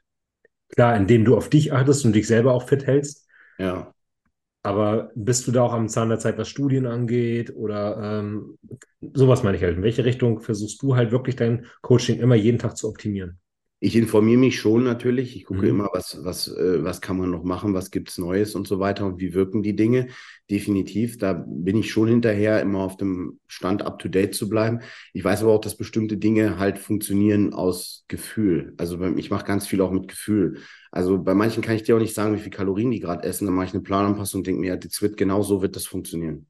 Okay. Und dann funktioniert es auch so, weil ich das einfach weiß in dem Moment so. Und dann, äh, also so diese, diese Mischung aus Gefühl für jemanden zu haben, jemanden vom Körper her zu kennen. Also es gibt ja Leute, der, so zum Beispiel, Roman Fritz ist zum Aufladen 12.000 Kalorien oder noch mhm. mehr, 20.000 Kalorien, ich weiß es nicht. Ronny Rockel isst zwei Eier und ist voll. Ja. Also jeder ist komplett anders. Und wenn du so ein bisschen lernst, wie die Körper so sind, dann ist das, finde ich, gar nicht mehr so schwierig. Da muss man auch nicht wirklich up-to-date sein, wenn man weiß, also der Körper verändert sich nicht mehr so groß. Es gibt zwar mal eine neue Studie und Erkenntnis, aber wie die Basics funktionieren, wenn man das einmal weiß, dann muss man nur noch individuell kennenlernen. Und deswegen ist es immer gut, wenn man auch lange Zeit in einem Coaching ist. Weil wenn jetzt jemand zu mir kommt und sagt, hier, ich will in vier Monaten da bei dem Wettkampf starten, können wir mal schnell 16 Wochen Diät zusammen machen, sage ich dir schon von vornherein, dass der wird nicht so gut sein, wie der, der schon ein Jahr bei mir ist. Auch aber du nimmst ihn trotzdem noch an. Ja, ich habe das schon oft gemacht, ja, aber ich sage dann halt auch, die Zeit ist zu knapp für mich. Ich hätte gerne früher angefangen, wir machen die Vorbereitung, aber das wird eine Lernvorbereitung für uns und danach fangen wir erst richtig an zu arbeiten. Ja. Man hört da jetzt so raus, dass du ganz, ganz viel Wert auf den Erfahrungsschatz legst und mhm. halt auch dieses Miteinander arbeiten. Ja. Inwieweit würdest du sagen, ist Wissenschaft versus Erfahrungsschatz wichtiger? Wissenschaft ist die Basis, die jeder haben sollte, aber ohne Erfahrung bist du am Arsch. Mhm. Bist du komplett am Arsch. Also zeig mir mal einen, der jetzt ohne Erfahrung mit dem besten wissenschaftlichen Know-how 15 individuelle Charaktere an einem Wettkampftag piekt und davon fast alle eine Finalplatzierung kriegen. Ja. Allein schon, du gehst da rein, wo, wo ist die Waage, wo ist die Registrierung, wer darf wie viel wiegen, ein paar Hände schütteln, die Leute vom Verband kennen. So, äh, da durchgehen, zu wissen, wo kann man Backstage liegen. Ich habe in der scheiß Halle schon acht Wettkämpfe gemacht mit meinen Athleten. Ich weiß genau, wo was ist. Ich weiß genau, wo die reingehen. Er kann mit denen hingehen und sagt, hier gehst du dann gleich lang. Hier stellst du dich auf, hier können wir uns aufwärmen, da können wir Öl machen, da gibt es einen extra Bereich dafür. Hier kannst du dich hinlegen, deine Freundin kann sich da hinlegen, so packst du die Klappkiste, drehst du um, legst die Beine hoch. Weiß das einer, der Wissenschaft macht? Mhm. Only? Nein. Bodybuilding ist viel mehr als den Körper in einen Bereich zu bringen, dass er gut aussieht. Bodybuilding ist alles. Ich wollte gerade sagen, jeder kann Thermogenese verstehen. Aber die wenigsten schaffen es halt wirklich, Leute in Form zu bringen. Ne? Und ja. dann auch gleichzeitig so viele. Ich frage das halt, weil man immer ganz, ganz viele, jetzt neuerdings, wo Reels und sowas modern geworden sind, es gibt gefühlt gerade hunderte Wannabe-Coaches, die dann halt die neuesten Studien und die neuesten Übungen in Reels darstellen. Und sich dann wundern, dass keiner in ihr Coaching kommt, äh, das 300 Euro kostet im Monat, ähm, weil sie halt noch keine Referenz und keine Erfahrung haben. Mhm. Und du hast ja auch gerade selber schon gesagt, deine ersten Coaches hast du gratis gecoacht. Ja. Einfach als Win-Win wahrscheinlich, die kriegen eine gratis Betreuung und du kriegst halt den Erfahrungsschatz durch diese Leute und vielleicht noch Mundpropaganda. Ja. Genau. Ja. Auch das auch vielleicht nochmal so ein Vorleistung. Auch genau. wieder eine Vorleistung, ja. Inwieweit hat sich denn de deine Preisniveau angepasst? Also wann hast du gemerkt, okay, jetzt könnte ich dafür vielleicht doch mal ein bisschen Geld verlangen? Und jetzt hast du ja vorhin auch gesagt, dein Coaching ist jetzt nicht so das Billigste dafür, dass man halt irgendwie dann äh, ja mit einem halben Herzen da, da reingeht. Wie weit hat sich diese Preissteigerung entwickelt bei dir? Also ähm, am Anfang war das wirklich absolut human. Da habe ich einen Hunderter genommen, so bei wöchentlichen Check-ins. Ja. So. Und ähm, das Ding ist, ich, ich habe dann so schnell 100 Leute voll gehabt, dass ich mir gedacht habe, Alter, das, also wer, ich meine, ich habe ja auch noch Sportmanagement, diese scheiß Motte hier, sorry. Ich habe ja noch Sportmanagement studiert und da kommst du ja ein bisschen mit äh, Betriebswirtschaftslehre und Volkswirtschaftslehre und dem ganzen Kram ja. in Kontakt.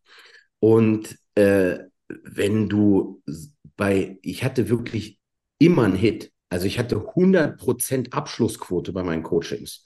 Wenn jemand sich für mein Coaching interessiert hat, habe ich mit dem telefoniert und es gab keinen innerhalb vom ersten halben Jahr, der es nicht gemacht hat.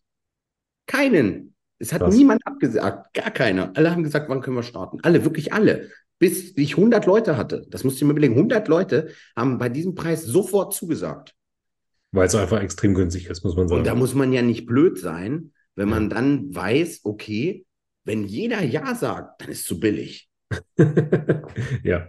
Ist so. Ja. Und dann musst du irgendwann halt auch das Selbstbewusstsein haben, den Preis für deine Leistung festzusetzen. Und das Gute ist ja, damals war ich vielleicht mehr wert, als ich genommen habe, aber damals war ich noch nicht das wert, was ich heute wert bin, weil ich werde ja auch immer besser.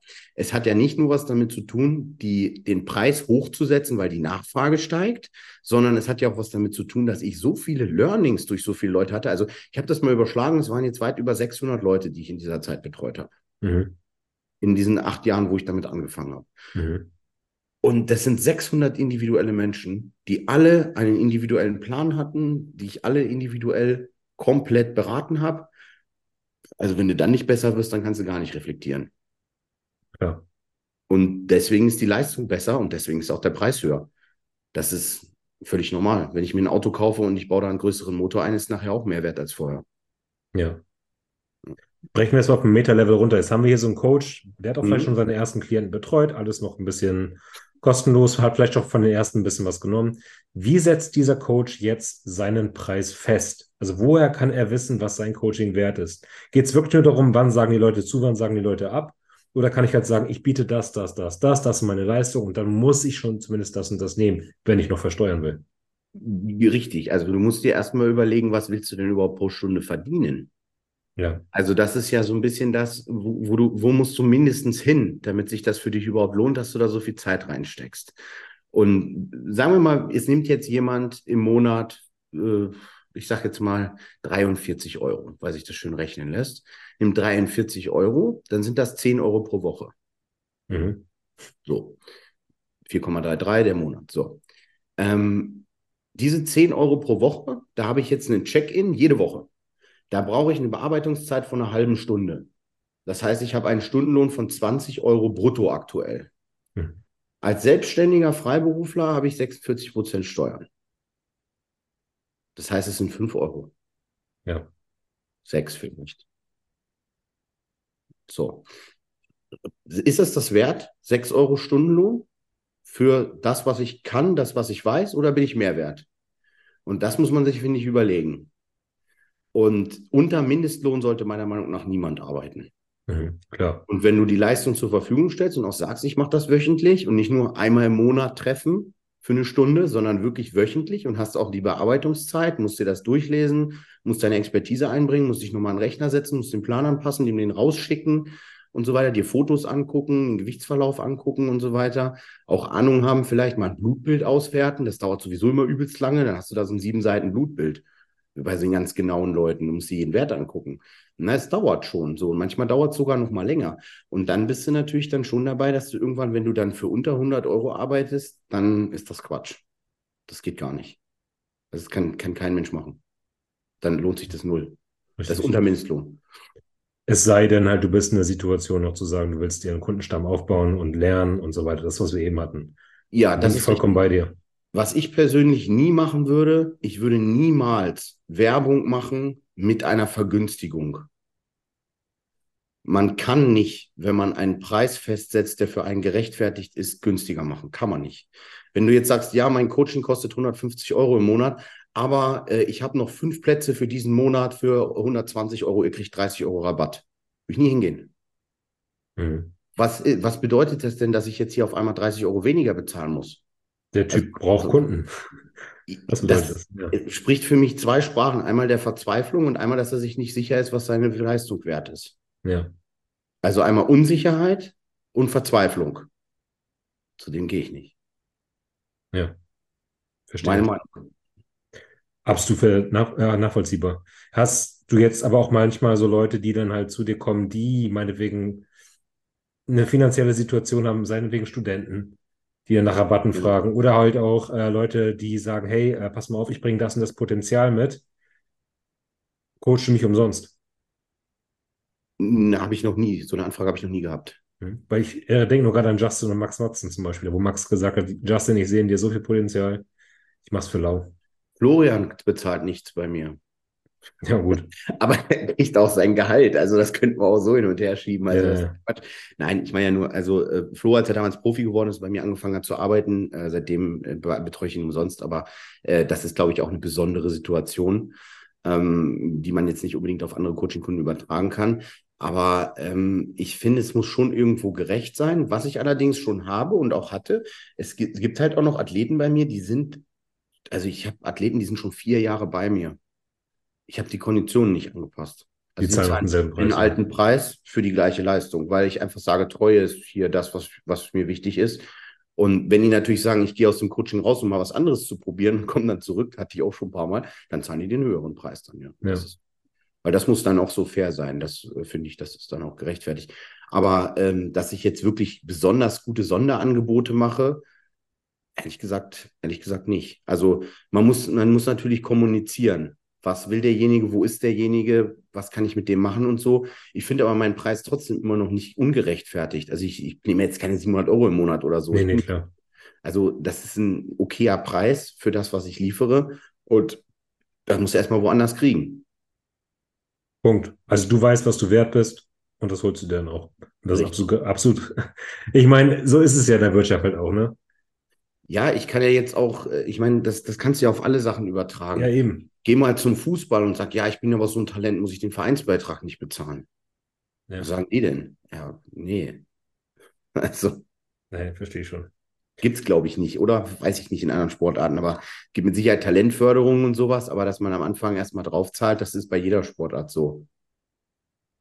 Ja, klar. Ist halt auch die Frage, wie du dich verkaufst. Wenn du natürlich jetzt zum Beispiel die Charlene bei mir aus Berlin, die ist ja auch Big Athletin, die hat halt richtig geackert, die hat ein mega Talent, die hat eine unwahrscheinliche Arbeitsmoral, die ist diszipliniert bis zum geht nicht mehr, die ist gewachsen wie Sau, hat immer das gemacht, was ich ihr gesagt habe, innerhalb von drei Jahren Weltmeisterin geworden beim NAC, ganz entspannt mit 19 Jahren. So, mhm. absolut diszipliniert, absolutes Ausnahmetalent. Die hat dann durch mich den Vertrag bei Big Zone bekommen. Ja. Und verdient jetzt Geld mit dem Sport. Das heißt, das ist auch wieder eine Vorleistung. Eine Vorleistung nur in dem Fall nicht mit Zeit, sondern mit deinem Geld.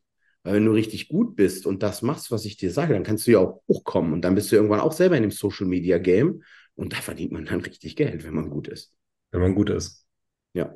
Wie gesagt, da muss man wieder ein paar Eigenschaften mitbringen, ja.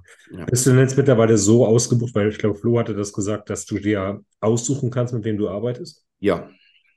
Wonach gehst du da? Ich lasse mir mittlerweile so eine kleine Bewerbung immer schicken. Also meine Bewerbung, also meine Coaching-Bewerbungen, die kommen immer über Instagram rein, tatsächlich per Direct Message. Also es ist einfach mhm. der einfachste Weg für mich. Ich kriege auch mal ein paar per E-Mail, aber selten will ich auch ehrlich gesagt per E-Mail nicht haben. ist mein Postfach immer so voll und Instagram gucke ich auch schneller und kann auch schneller antworten. Und ich habe direkt Bilder meistens dabei, weil die schicken mir das dann immer mit Bildern und so ein paar Zielen. Und dann gucke ich natürlich auch, was mir immer wichtig ist, passen die Ziele zum Bild. Also so zum Beispiel, es gibt auch so, ich habe den Patrick bei mir zum Coaching neu, der kommt zu mir, ne, der sieht so geisteskrank heftig aus, ne, und dann sagt er so zu mir, ach, vielleicht irgendwann mal Classic Physik, wenn es reicht. Und ich denke, Digga, du bist ein Männer 4 oder Männer 5 Athlet, ich sehe ich jetzt schon, da brauchen wir noch eine Offseason machen und dann fahren wir irgendwo auf einen internationalen Wettkampf, weil der hat einfach ein Bein, das dicker als mein Stuhl hier. Also das ist so. Und ähm, das finde ich dann sympathisch, wenn jemand sich unter Wert beurteilt, aber Überwert ist meistens schwierig. Ja. Das heißt, welche Eigenschaften suchst du in einem Athleten? Ah, Ziele passen halt, wie gesagt, zur, zur Ausgangsform. Dann finde ich es auch immer gut, wenn mir jemand schon möglichst viel so von seiner Person mitteilt. Natürlich nicht so ein Roman schreiben mit langen Sätzen, sondern was hat er schon gemacht und so. Also, dass ich mir schon mal ein Bild machen kann. Das finde ich auch immer wichtig. Und natürlich, man guckt auch ein bisschen nach Potenzial. Mittlerweile. Das ist halt einfach so, ne? Und natürlich auch nach Sympathie. Ist auch die Frage, wie schreibt er mich an? Dann schreibt mir an, äh, so, Ey, Digga. Bruder, Coachingplätze frei. Ja. Das ist so, da denke ich mir, okay, da stimmt wahrscheinlich weder Sozialverhalten noch Zahlungsmoral. N nicht zu pauschalisieren, aber dann gibt es noch so andere, sagen, äh, hey Jan, ich interessiere mich für ein Coaching von dir. Ich habe schon einige YouTube-Videos gesehen, ich finde dich sehr sympathisch. Wo kann man sich für ein Coaching bei dir bewerben? Top. Ja. Gibt es auch so emotionale Gründe, wo du sagst, okay, da sehe ich jetzt vielleicht nicht so was Potenzial, aber irgendwie hat mich seine Geschichte gerade so gepackt und dem möchte ich irgendwie helfen? Naja, ich hatte jetzt neulich einen Call mit einem, da die Mutter ist todsterbenskrank und er hat mhm. gefragt, ob ich mal äh, das Blutbild mit ihm zusammen am Telefon auswerten kann, ob er da halt ihr ein paar Supplements geben kann, dass es ihr besser geht und so. Ähm, und das habe ich dann auch gemacht. Der hat mir halt ein bisschen Geld überwiesen und wir haben einen Call gemacht. Ich habe da sogar eine halbe Stunde länger mit ihm telefoniert, als er mir eigentlich bezahlt hat. Ja. Einfach weil ich seiner Mutter helfen wollte. So. Also es gibt auch solche Sachen. Ne? Natürlich, ich bin ja nicht auch Stein. Also wenn jetzt jemand kommt und sagt, ich habe so voll die lange Leidensgeschichte hinter mir, ich habe 40 Kilo abgenommen, ich will jetzt auf die Bühne gehen, so eine coole Geschichte halt einfach. Na klar, also dann bin ich auch dabei. Ja, es muss ja nicht jeder hier Mr. O-Kandidat sein oder so. Ja, mir macht so eine NRC Newcomer-Meisterschaft macht mir genauso viel Spaß wie irgendein Pro-Qualifier oder irgendein Pro-Wettkampf. Mhm. Gibt es bei dir dann No-Gos, außer jetzt zum Beispiel eine schlechte Umgangsform? naja, also ähm, ich finde es manchmal ein bisschen schwierig, wenn die Leute so sehr viel verlangen. Also, das ist vielleicht das falsche Wort. Also, ähm, ja, eigentlich, eigentlich gibt es so richtige No-Gos gibt es eigentlich nicht außerdem. Also. Wenn du jetzt Leute hast, die kommen zu dir und sagen, sie wollen unbedingt, keine Ahnung, die und die PEDs reinhämmern. Ach so. Du sagst ja, aber okay. halt so nach dem Motto, oh, also ganz ehrlich, bei aller Liebe, bei deiner Genetik wird das, selbst wenn du alle den höchsten Stack der Welt wärst, wird das nichts. Lass ja. es lieber. Lehnst du sowas ab oder fährst du, gehst du das Ganze mit? Nee, ich gehe nicht mit allen mit. Aber ich sag, äh, ich sag dem jetzt nicht, mit deiner Genetik funktioniert das nicht, so wie du es jetzt gerade gesagt hast, ja. sondern ich würde dem einfach sagen, das äh, finde ich nicht sinnvoll an dieser Stelle. Ja. Also ich würde jetzt nicht sagen, also ich würde den nicht den Grund nennen, dass er nicht gut genug ist, um das zu machen, sondern ich würde ihm den Grund nennen, dass ich es für unser Coaching nicht sinnvoll finde und ihn dann versuchen, psychologisch in den nächsten Monaten darauf hinzubringen, wo wir überhaupt nur hinkommen können. Aber da sind wir ja wieder bei dem, passen die Ziele zu dem, wie die Ausgangslage ist. Ja, klar.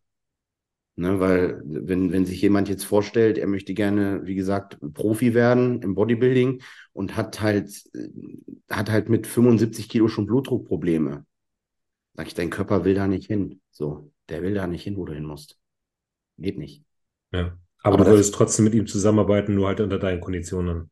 Klar, und natürlich auch äh, sagen, dass jeder kann das Beste aus sich machen, natürlich. Ne? Das muss ja nicht jeder irgendwie. Mein Körper kann auch nicht über 120, 125 Kilo wiegen. Ich habe alles probiert. Ich werde nicht schwerer ab dem Punkt. Geht nicht. Mhm.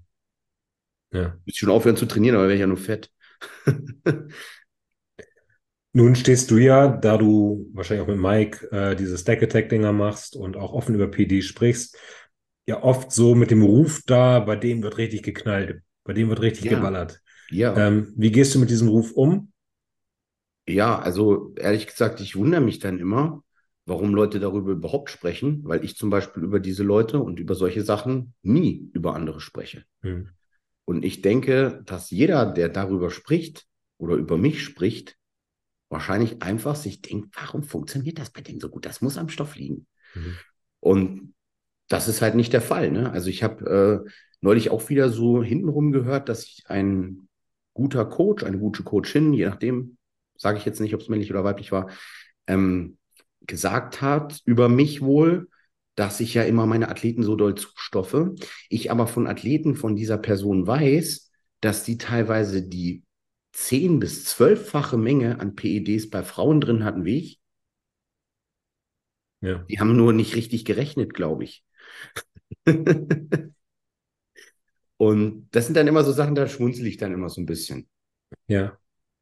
Also man kann schon sagen, dass du auch die Gesundheit der Athleten definitiv im Auge behältst. Ja. Ja. Nur hat, hat jetzt der Florian zum Beispiel im Podcast ja auch gesagt, dass er glaubt, dass er mit keinem anderen Coach so schnell Profi geworden wäre wie mit dir. Das Weil, hat mich auch sehr gefreut, das habe ich gehört, ja. ja. Er hat aber auch gesagt, dass ihr nicht zimperlich wart.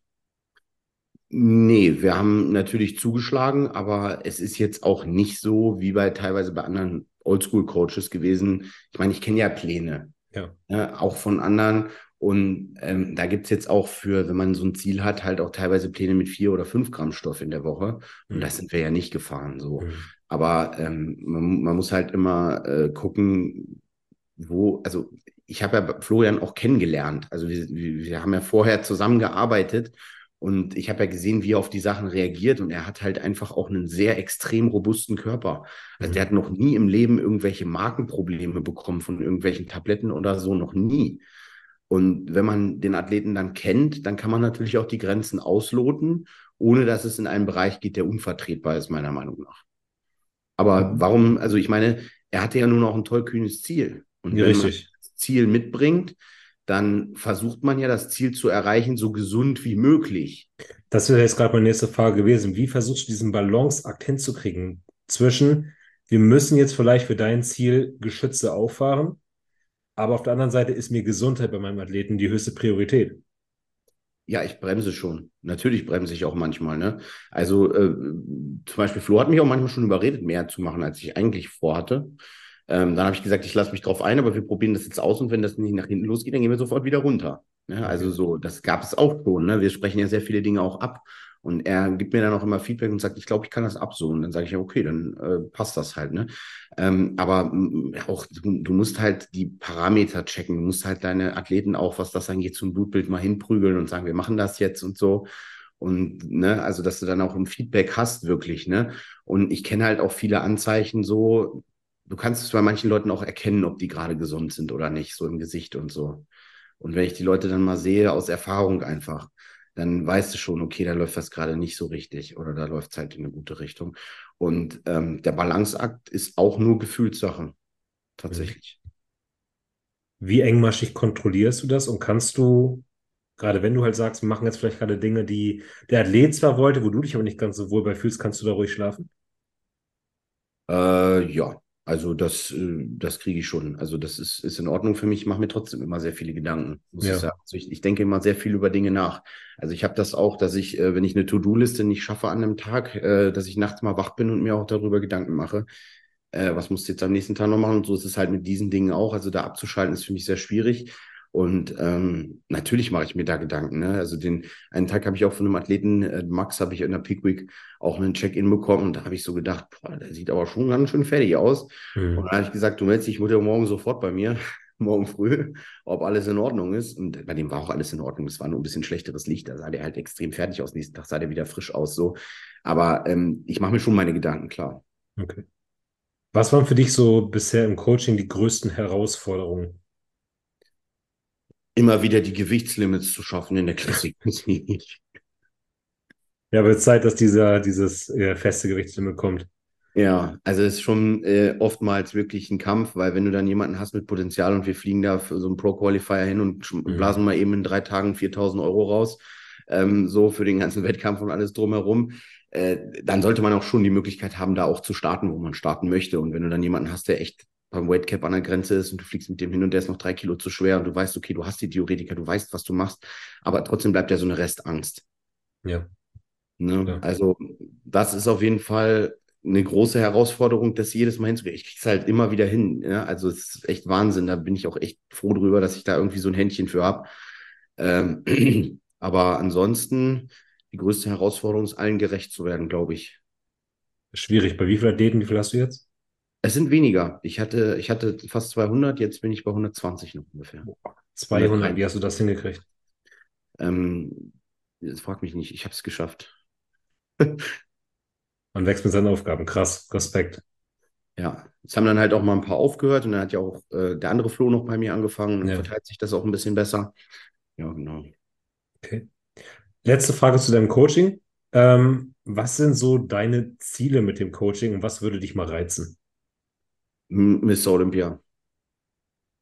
Mit, also wäre mir fast, ich sage mir nicht, dass mir egal wäre, ich würde es mit jedem feiern natürlich, mit den ich so habe, aber da mal eine Quali zu holen und da hinzufahren mit dem, mit der Pressekonferenz und diesem Hotel in Las Vegas und dieser ganzen Reise, eine Woche vorher anreisen, in den USA trainieren und so. Das wäre ein Lebenstraum, das möchte ich irgendwann mal schaffen, auf jeden Fall. Und ähm, an sich möchte ich einfach nur, dass es allen gut geht, die bei mir sind und dass wir unsere Ziele gemeinsam erreichen. Das ist einfach das. Wenn ich das nach zehn Jahren oder je nachdem wie lange oder 15 Jahre, je nachdem wie lange ich das jetzt noch auf dem Level machen kann, wo ich dann auch selber noch sage, okay, das schaffe ich noch. Aber ich merke das auch, es ist halt auch körperlich sau anstrengend, wenn du jedes Wochenende irgendwo hinfliegst oder immer acht Stunden im Auto sitzt oder so, wenig Schlaf kriegst und so und den ganzen Tag da auch auf dem Wettkampf rumläufst, schon anstrengend. Glaube ich. Hm. Glaube ich.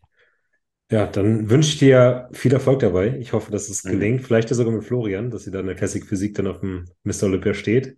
Wer weiß, vielleicht aber auch andere Athleten. Who knows, wer da noch bei ihrem Coaching steckt.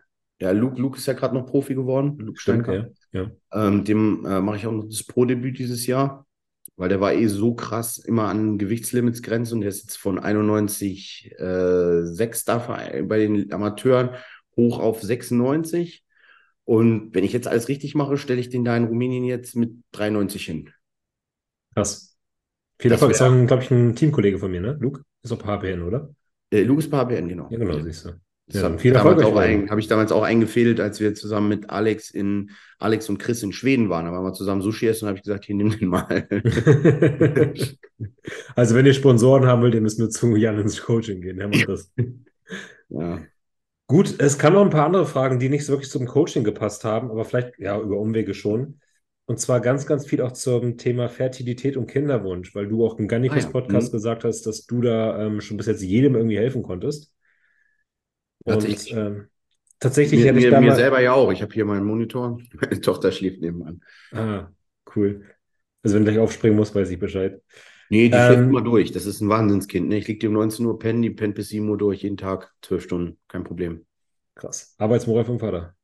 Ja, wir haben quasi ihr eigenes Kinderzimmer jetzt in unserem Haus. Hat vorher ja. bei uns geschlafen, das war zu laut. Die ist total empfindlich, was Geräusche angeht. Ach, krass. Traumkind, echt. Ja. Ja, hier fragt nämlich eine Dame, ähm, wie ist deine Vor äh, Vorgehensweise bei schon jahrelangem Periodenverlust? Fette erhöhen, und ähm, Hormontherapie haben nicht geholfen. Okay. Da muss man sich natürlich erstmal, also was, was immer gut ist, wenn du ein, ein Blutbild aus jeder Phase deines Zyklus hast. Wenn man nicht weiß, wo der Zyklus ist, machen wir alle zwei Wochen einen Blutbild. Zum Beispiel. Okay. Zum Beispiel, ja. Die wird sich ja ändern. Also du hast ja dann, ne, also wenn du nicht weißt genau, wo du bist, aber da gibt es ja auch mittlerweile Apps für und sowas. Na gut, wenn sie keine Periode hat.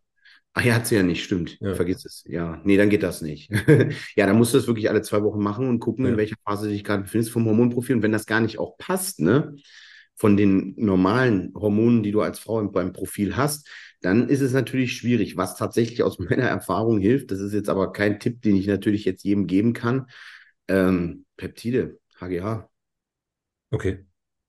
Das äh, bringt dir die Periode wieder. So blöd das klingt. No shit. Ja. Krass. Weil es gibt ja wirklich Frauen, die haben jetzt über Jahre alles probiert, ne? Fette hoch, Mönchspfeffer benutzt, haben vielleicht jetzt auch schon hier so Testo äh, Östrogengel genommen, Progesteron genommen. Und da sagst du, HGH könnte der. Krass. Funktioniert nicht zu 100 Prozent, aber ich sag mal zu 70 Prozent wird das klappen, weil sich dadurch einfach der Fettstoffwechsel auch bei gestörten Fettstoffwechsel extrem zum Positiven entwickelt und dann der Körper halt einfach auf diesem Level wieder funktioniert. Dadurch kommen die Hormone in Balance. Was man natürlich natürlicherweise noch machen kann, ähm, Supplement-Richtung gucken, kleines Blutbild machen, zum Beispiel MCV-Wert ist bei vielen Frauen zu niedrig, Folsäure rein. Funktioniert oft, kann schon was bringen. Vitamin D3, K2 gucken, wo bin ich, an welcher Grenze, auch noch mit rein. Mhm. Und was auch immer gut ist, damit der Zyklus läuft, ist eine funktionierende Libido. Mhm. Und wenn die nicht funktioniert, dann gibt es auch noch ein paar Sachen. Da kannst du machen Johimbin als Frau, verbessert die Libido.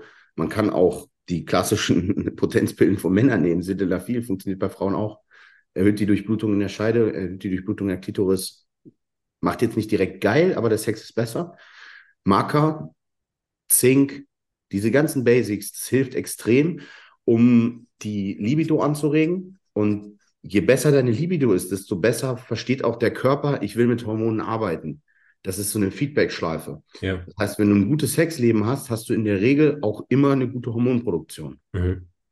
Bei naturalen Frauen. Und wenn ich jetzt noch den Fettstoffwechsel, wenn es daran liegt, optimiere, kann ja sein, dass da ein Problem vorliegt kann man auch im Blutbild mal gucken, wie sehen die Leberenzyme aus? Funktioniert die Gallenflüssigkeit? Kann die Fette richtig emulgiert werden? Weil, wenn ich jetzt zum Beispiel Olivenöl zu mir nehme oder so, und das wird gar nicht richtig emulgiert, das wird nicht aufgenommen, dann scheiße ich das aus, wie es ist, und du merkst es ja gar nicht. Das ist der Stuhlgang einfach nur ein bisschen weicher, aber vielleicht hat der Körper das gar nicht vernünftig aufgenommen. Mhm. Also da gibt es viele Möglichkeiten, woran kann man pauschal nicht beantworten, aber das sind hoffentlich Tipps, die schon mal vielleicht ein bisschen helfen. Ja, Wachs hat mich gerade überrascht. Wie viele Einheiten redet man da?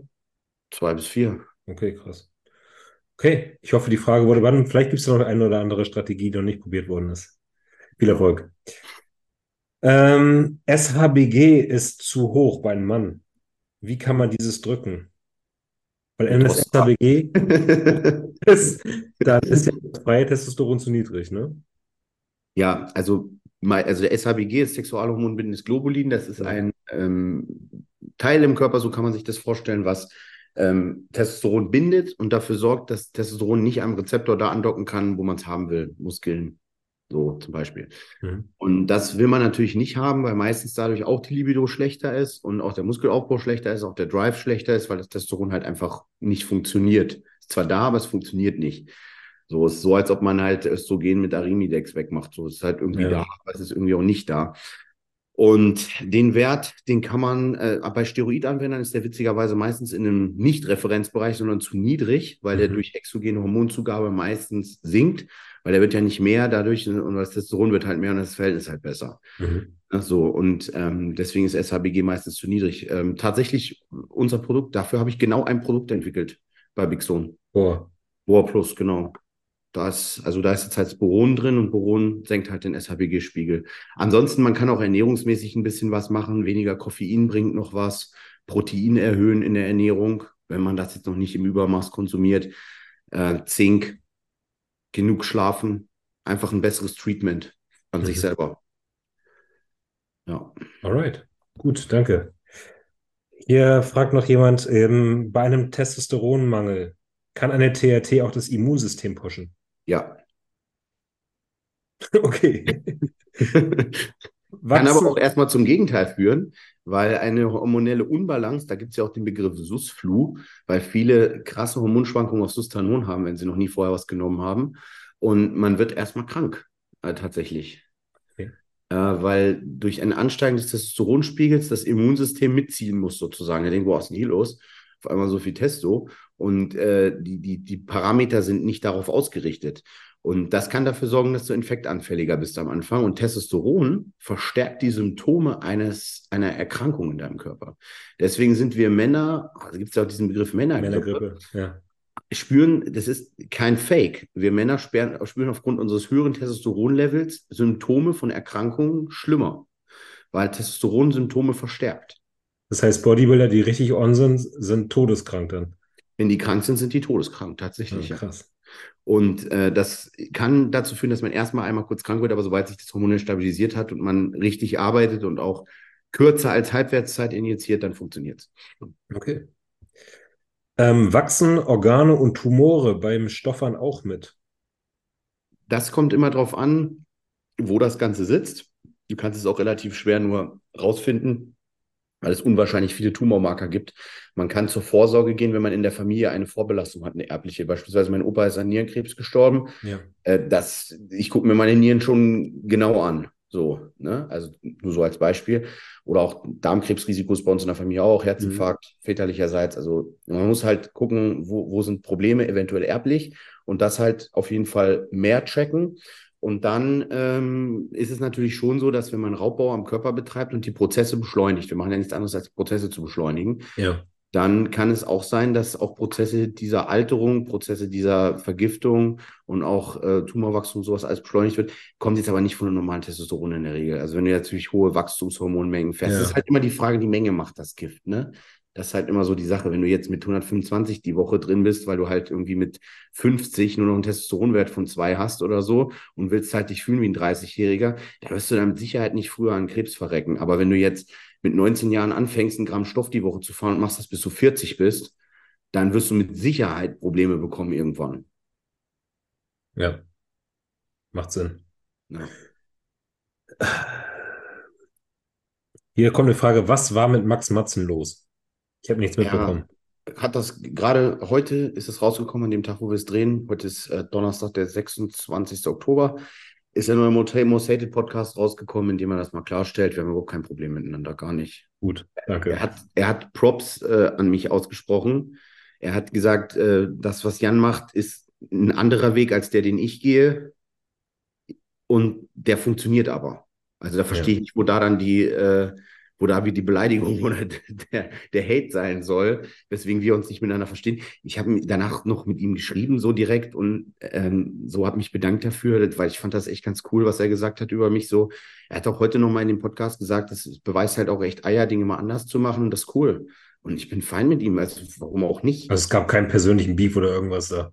Nein, die Leute haben das nur unterstellt, weil er gesagt hat, ich mache die Dinge anders als er, aber ich muss doch nicht alles genauso machen wie er und er ja auch nicht wie ich. Also ja, ich meine, Ne, ich mache ja auch die Sachen wahrscheinlich anders als Kienzel. Ich mache die Sachen anders als ein Roland Schirlock oder ein Manuel Bauer. Deswegen ja. sind wir doch nicht alle verfeindet, um Gottes Willen. Okay, danke. Ich habe nämlich gar nichts mitbekommen. Ja, was ist denn jetzt schon, schon wieder los? Nein, in dem Most Hated Podcast hat er das gesagt und dann sind ja. da drunter ist halt so ein kleiner Shitstorm entstanden und da ähm, haben halt die Leute ein bisschen gestachelt, was, warum wir denn äh, nicht mehr die gleiche Schiene fahren. Und äh, das tun wir halt nicht, aber ist ja nicht schlimm. Die Leute sind so beefgeil. Das ist so witzig, ey. Nur Witz, ich mache die Massenkonferenz, irgendjemand ist nicht dabei, schon kriege ich Nachrichten. Hast du Stress mit so und so? Nein, Mann, hat einfach Nachtschicht. Ja. Leute, ey. Ja, Mann. Okay. Ähm, hier hat jemand Bizepssehnenprobleme. Kennst du Abhilfe mit Schulterübungen dafür? Dafür gibt es tatsächlich auf meinem YouTube-Channel ein extra Video. Das heißt, nie wieder Schulterprobleme. Alles klar, dann verweise ich, ich doch auf dieses Video. Und das Video, ich habe es für Unterkörper und Oberkörper sozusagen, also einmal Hüfte, Knie und einmal Schulter und äh, Schulter, Ellbogen halt so und obere Extremität. Und die Übungen daraus haben schon unwahrscheinlich vielen Leuten geholfen. Da habe ich so viel positives Feedback von dieses Video bekommen. Schicke ich auch immer meinen Athleten, wenn die Probleme haben. Die machen es nach und innerhalb von wenigen Wochen ist es meistens besser. Die Frage ist natürlich, wenn es eine Bizepssehnenentzündung ist, liegt es meistens daran, dass du entweder eine blöde Bewegung gemacht hast oder dein Körper an dieser Stelle einen Verschleiß aufweist aufgrund von muskulärer Disbalance. Das heißt, guck in Richtung Rotatorenmanschette, krieg deinen Arm wieder gerade, weil die meisten laufen dann halt auch so krass innen rotiert, weil der Latt halt mhm. stark ist und haben halt den oberen Rücken nicht richtig trainiert. Ähm, so, da, das ist halt wichtig, dass man das halt im Griff hat. Und wenn es eine Entzündung ist, eine akute, dann würde ich das einmal wegmachen. Also einmal wirklich mit einem Entzündungshemmer draufhauen. Ibu ist die einfachste Lösung. Acoxia, Acoxia 90, ich weiß gar nicht, ob das mittlerweile vom Markt ist, könnte sein, ist die Haut drauf Lösung, ist ein gutes Medikament, funktioniert so über eine Woche. Dabei ein bisschen schonen, nur leichtes Training, alles, was nicht wehtut, kann man machen. Und zusätzlich halt Kurkumin, Omega-3 und so ein Kram, viel trinken, ja. bisschen Ingwer, Entzündungshemmung. Was auch noch interessant sein kann, wenn es im oberen Ansatz ist, Schulterprobleme hängen oft mit Lebervergiftung oder Symptomen zu tun. Also Leberwerte vielleicht mal checken. Ähm, so blöd das klingt, aber der Körper hat da eine gewisse Korrelation, nennt man das, glaube ich. Ähm, also eventuell mal ein äh, bisschen Tutka oder Hepa-Detox, dann gibt es auch funktioniert. Krass. Viel Mehrwert hier, geil. Mhm. Ähm, Moment. Deine Meinung zu Gewichthebergürteln? wenn du sie brauchst, nimm sie so. Also ich habe selber auch einen, ich nehme ihn aber mittlerweile nicht mehr. Ich mache aber auch kein Kreuzheben mehr oder so. Ich habe es früher nur beim Kreuzheben und Kniebeugen benutzt, aber dann bin ich irgendwann auf den Waist-Trainer umgestiegen. Und der, den habe ich auch bis zum Schluss immer getragen. Gut. Letzte Frage, die finde ich besonders schön und dann rundet das auch unsere anderthalb Stunden, glaube ich, ganz gut ab. Was ist dein perfekter Tag? Oh, das ist eine schöne Frage eigentlich. Ja. Ah, also, das gibt es pauschal nicht zu beantworten, weil es gibt bei mir eigentlich wenig Tage, die nicht geil sind, außer wenn etwas nicht so läuft, wie ich es mir geplant habe. Ich bin ein sehr äh, planungsaffiner Mensch. Mit mir kann man sehr wenig spontan sein. Mhm. Dementsprechend, wenn alles so läuft, wie ich mir das vorgestellt habe, ist immer ein perfekter Tag. Nur wenn Dinge da reinfunken, die nicht funktionieren. Das heißt, egal ob es ein Arbeitstag oder ein freier Tag ist, also es gibt natürlich ein paar Dinge, die ich gerne mache. Ich fahre gerne auf einen Wettkampf. Ist ein bisschen schöner, als wenn ich hier nur zu Hause vorm Rechner sitze den ganzen Tag. Also ich bin gerne in Action. Genauso mache ich aber auch mit meiner Familie gerne mal einen Wellness-Tag. So einfach mal in der Sauna liegen oder mit meiner Tochter schwimmen gehen. So, die liebt halt das Wasser. Ne? Oder auf den Spielplatz gehen, einfach mal chillen, einfach auf dem Sofa einschlafen oder so. Bevor dem Fernseher mal so ganz chillig. Also solche Sachen mag ich halt auch, aber ich mag halt auch die Action. Also ich bin da schon kontrastreicher Mensch und so, es läuft für mich perfekt, wenn nichts schief geht. Das reicht mir schon. Okay, danke. Dann danke ich dir, Jan, für deine Zeit an deinen durchgetakteten Tagen. Danke, dass es dann doch so kurzfristig geklappt hat. Ja. Ich hoffe, du kannst jetzt noch einen Haken hinter deiner To-Do-Liste heute setzen und heute Abend mit ruhigem Gewissen einschlafen. Ich muss jetzt noch vier Peak Week-Pläne machen. Wir fahren morgen nach Frankfurt zu Dennis James. Ja, krass. Viel Erfolg. Und ja, also die Peak Week Pläne sind dann, Dankeschön, sind aber für die, die danach starten sozusagen. Da ist wieder NAC, geht es wieder weiter, ja. äh, Westdeutsche und Norddeutsche und Ostdeutsche. Ja.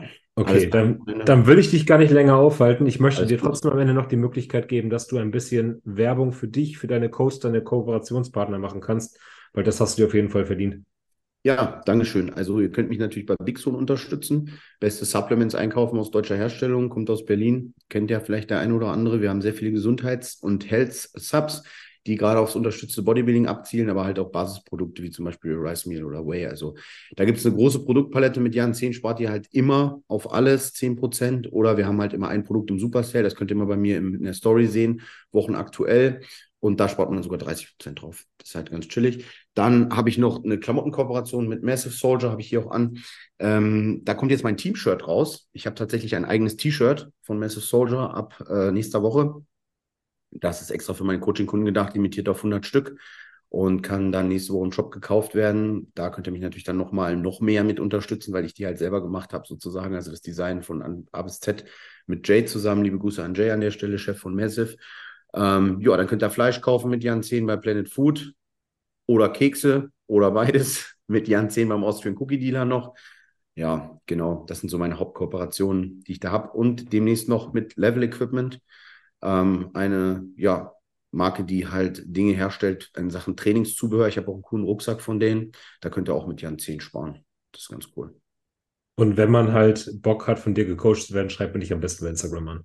Genau, dauert immer ungefähr ein bis zwei Tage, bis ich mich zurückmelde weil ähm, also mein äh, Fragen, also die, die Direct Messages sind halt sehr viele bei mir. Also es sind halt auch ja. oft so Story Reactions und so. Und dadurch ist es extrem, also es sind bestimmt 50 bis 100 am Tag und ich versuche immer von unten nach oben zu beantworten. Manchmal rutscht mir vielleicht auch mal eine durch, aber in der Regel antworte ich da am schnellsten. Ansonsten könnt ihr einen Trick machen, wenn es um Coaching-Anfragen stellt, geht einfach den Team Jan Instagram-Channel folgen und da eine Direct Message hinschreiben, weil da haben wir keine Stories und auch keine Story Reactions und auch weniger Fragen an meine Person, sondern das ist der Coaching-Channel und da finden die Coaching-Anfragen immer Platz und da werden die auch immer sofort beantwortet. Perfekt, danke dir. Dann danke nochmal für deine Zeit. Gerne wieder, hat mir sehr viel Spaß gemacht. Ja. Und falls ihr noch Fragen habt, haut sie in die Kommentare, folgt dem Jan auf Instagram, supportet ihn, denkt daran, bald ist Black Friday, er hat viele Codes, da könnt ihr ein bisschen Support geben und dann wie immer bildet euch breiter. Bis zum nächsten Mal. Macht's gut. Ciao.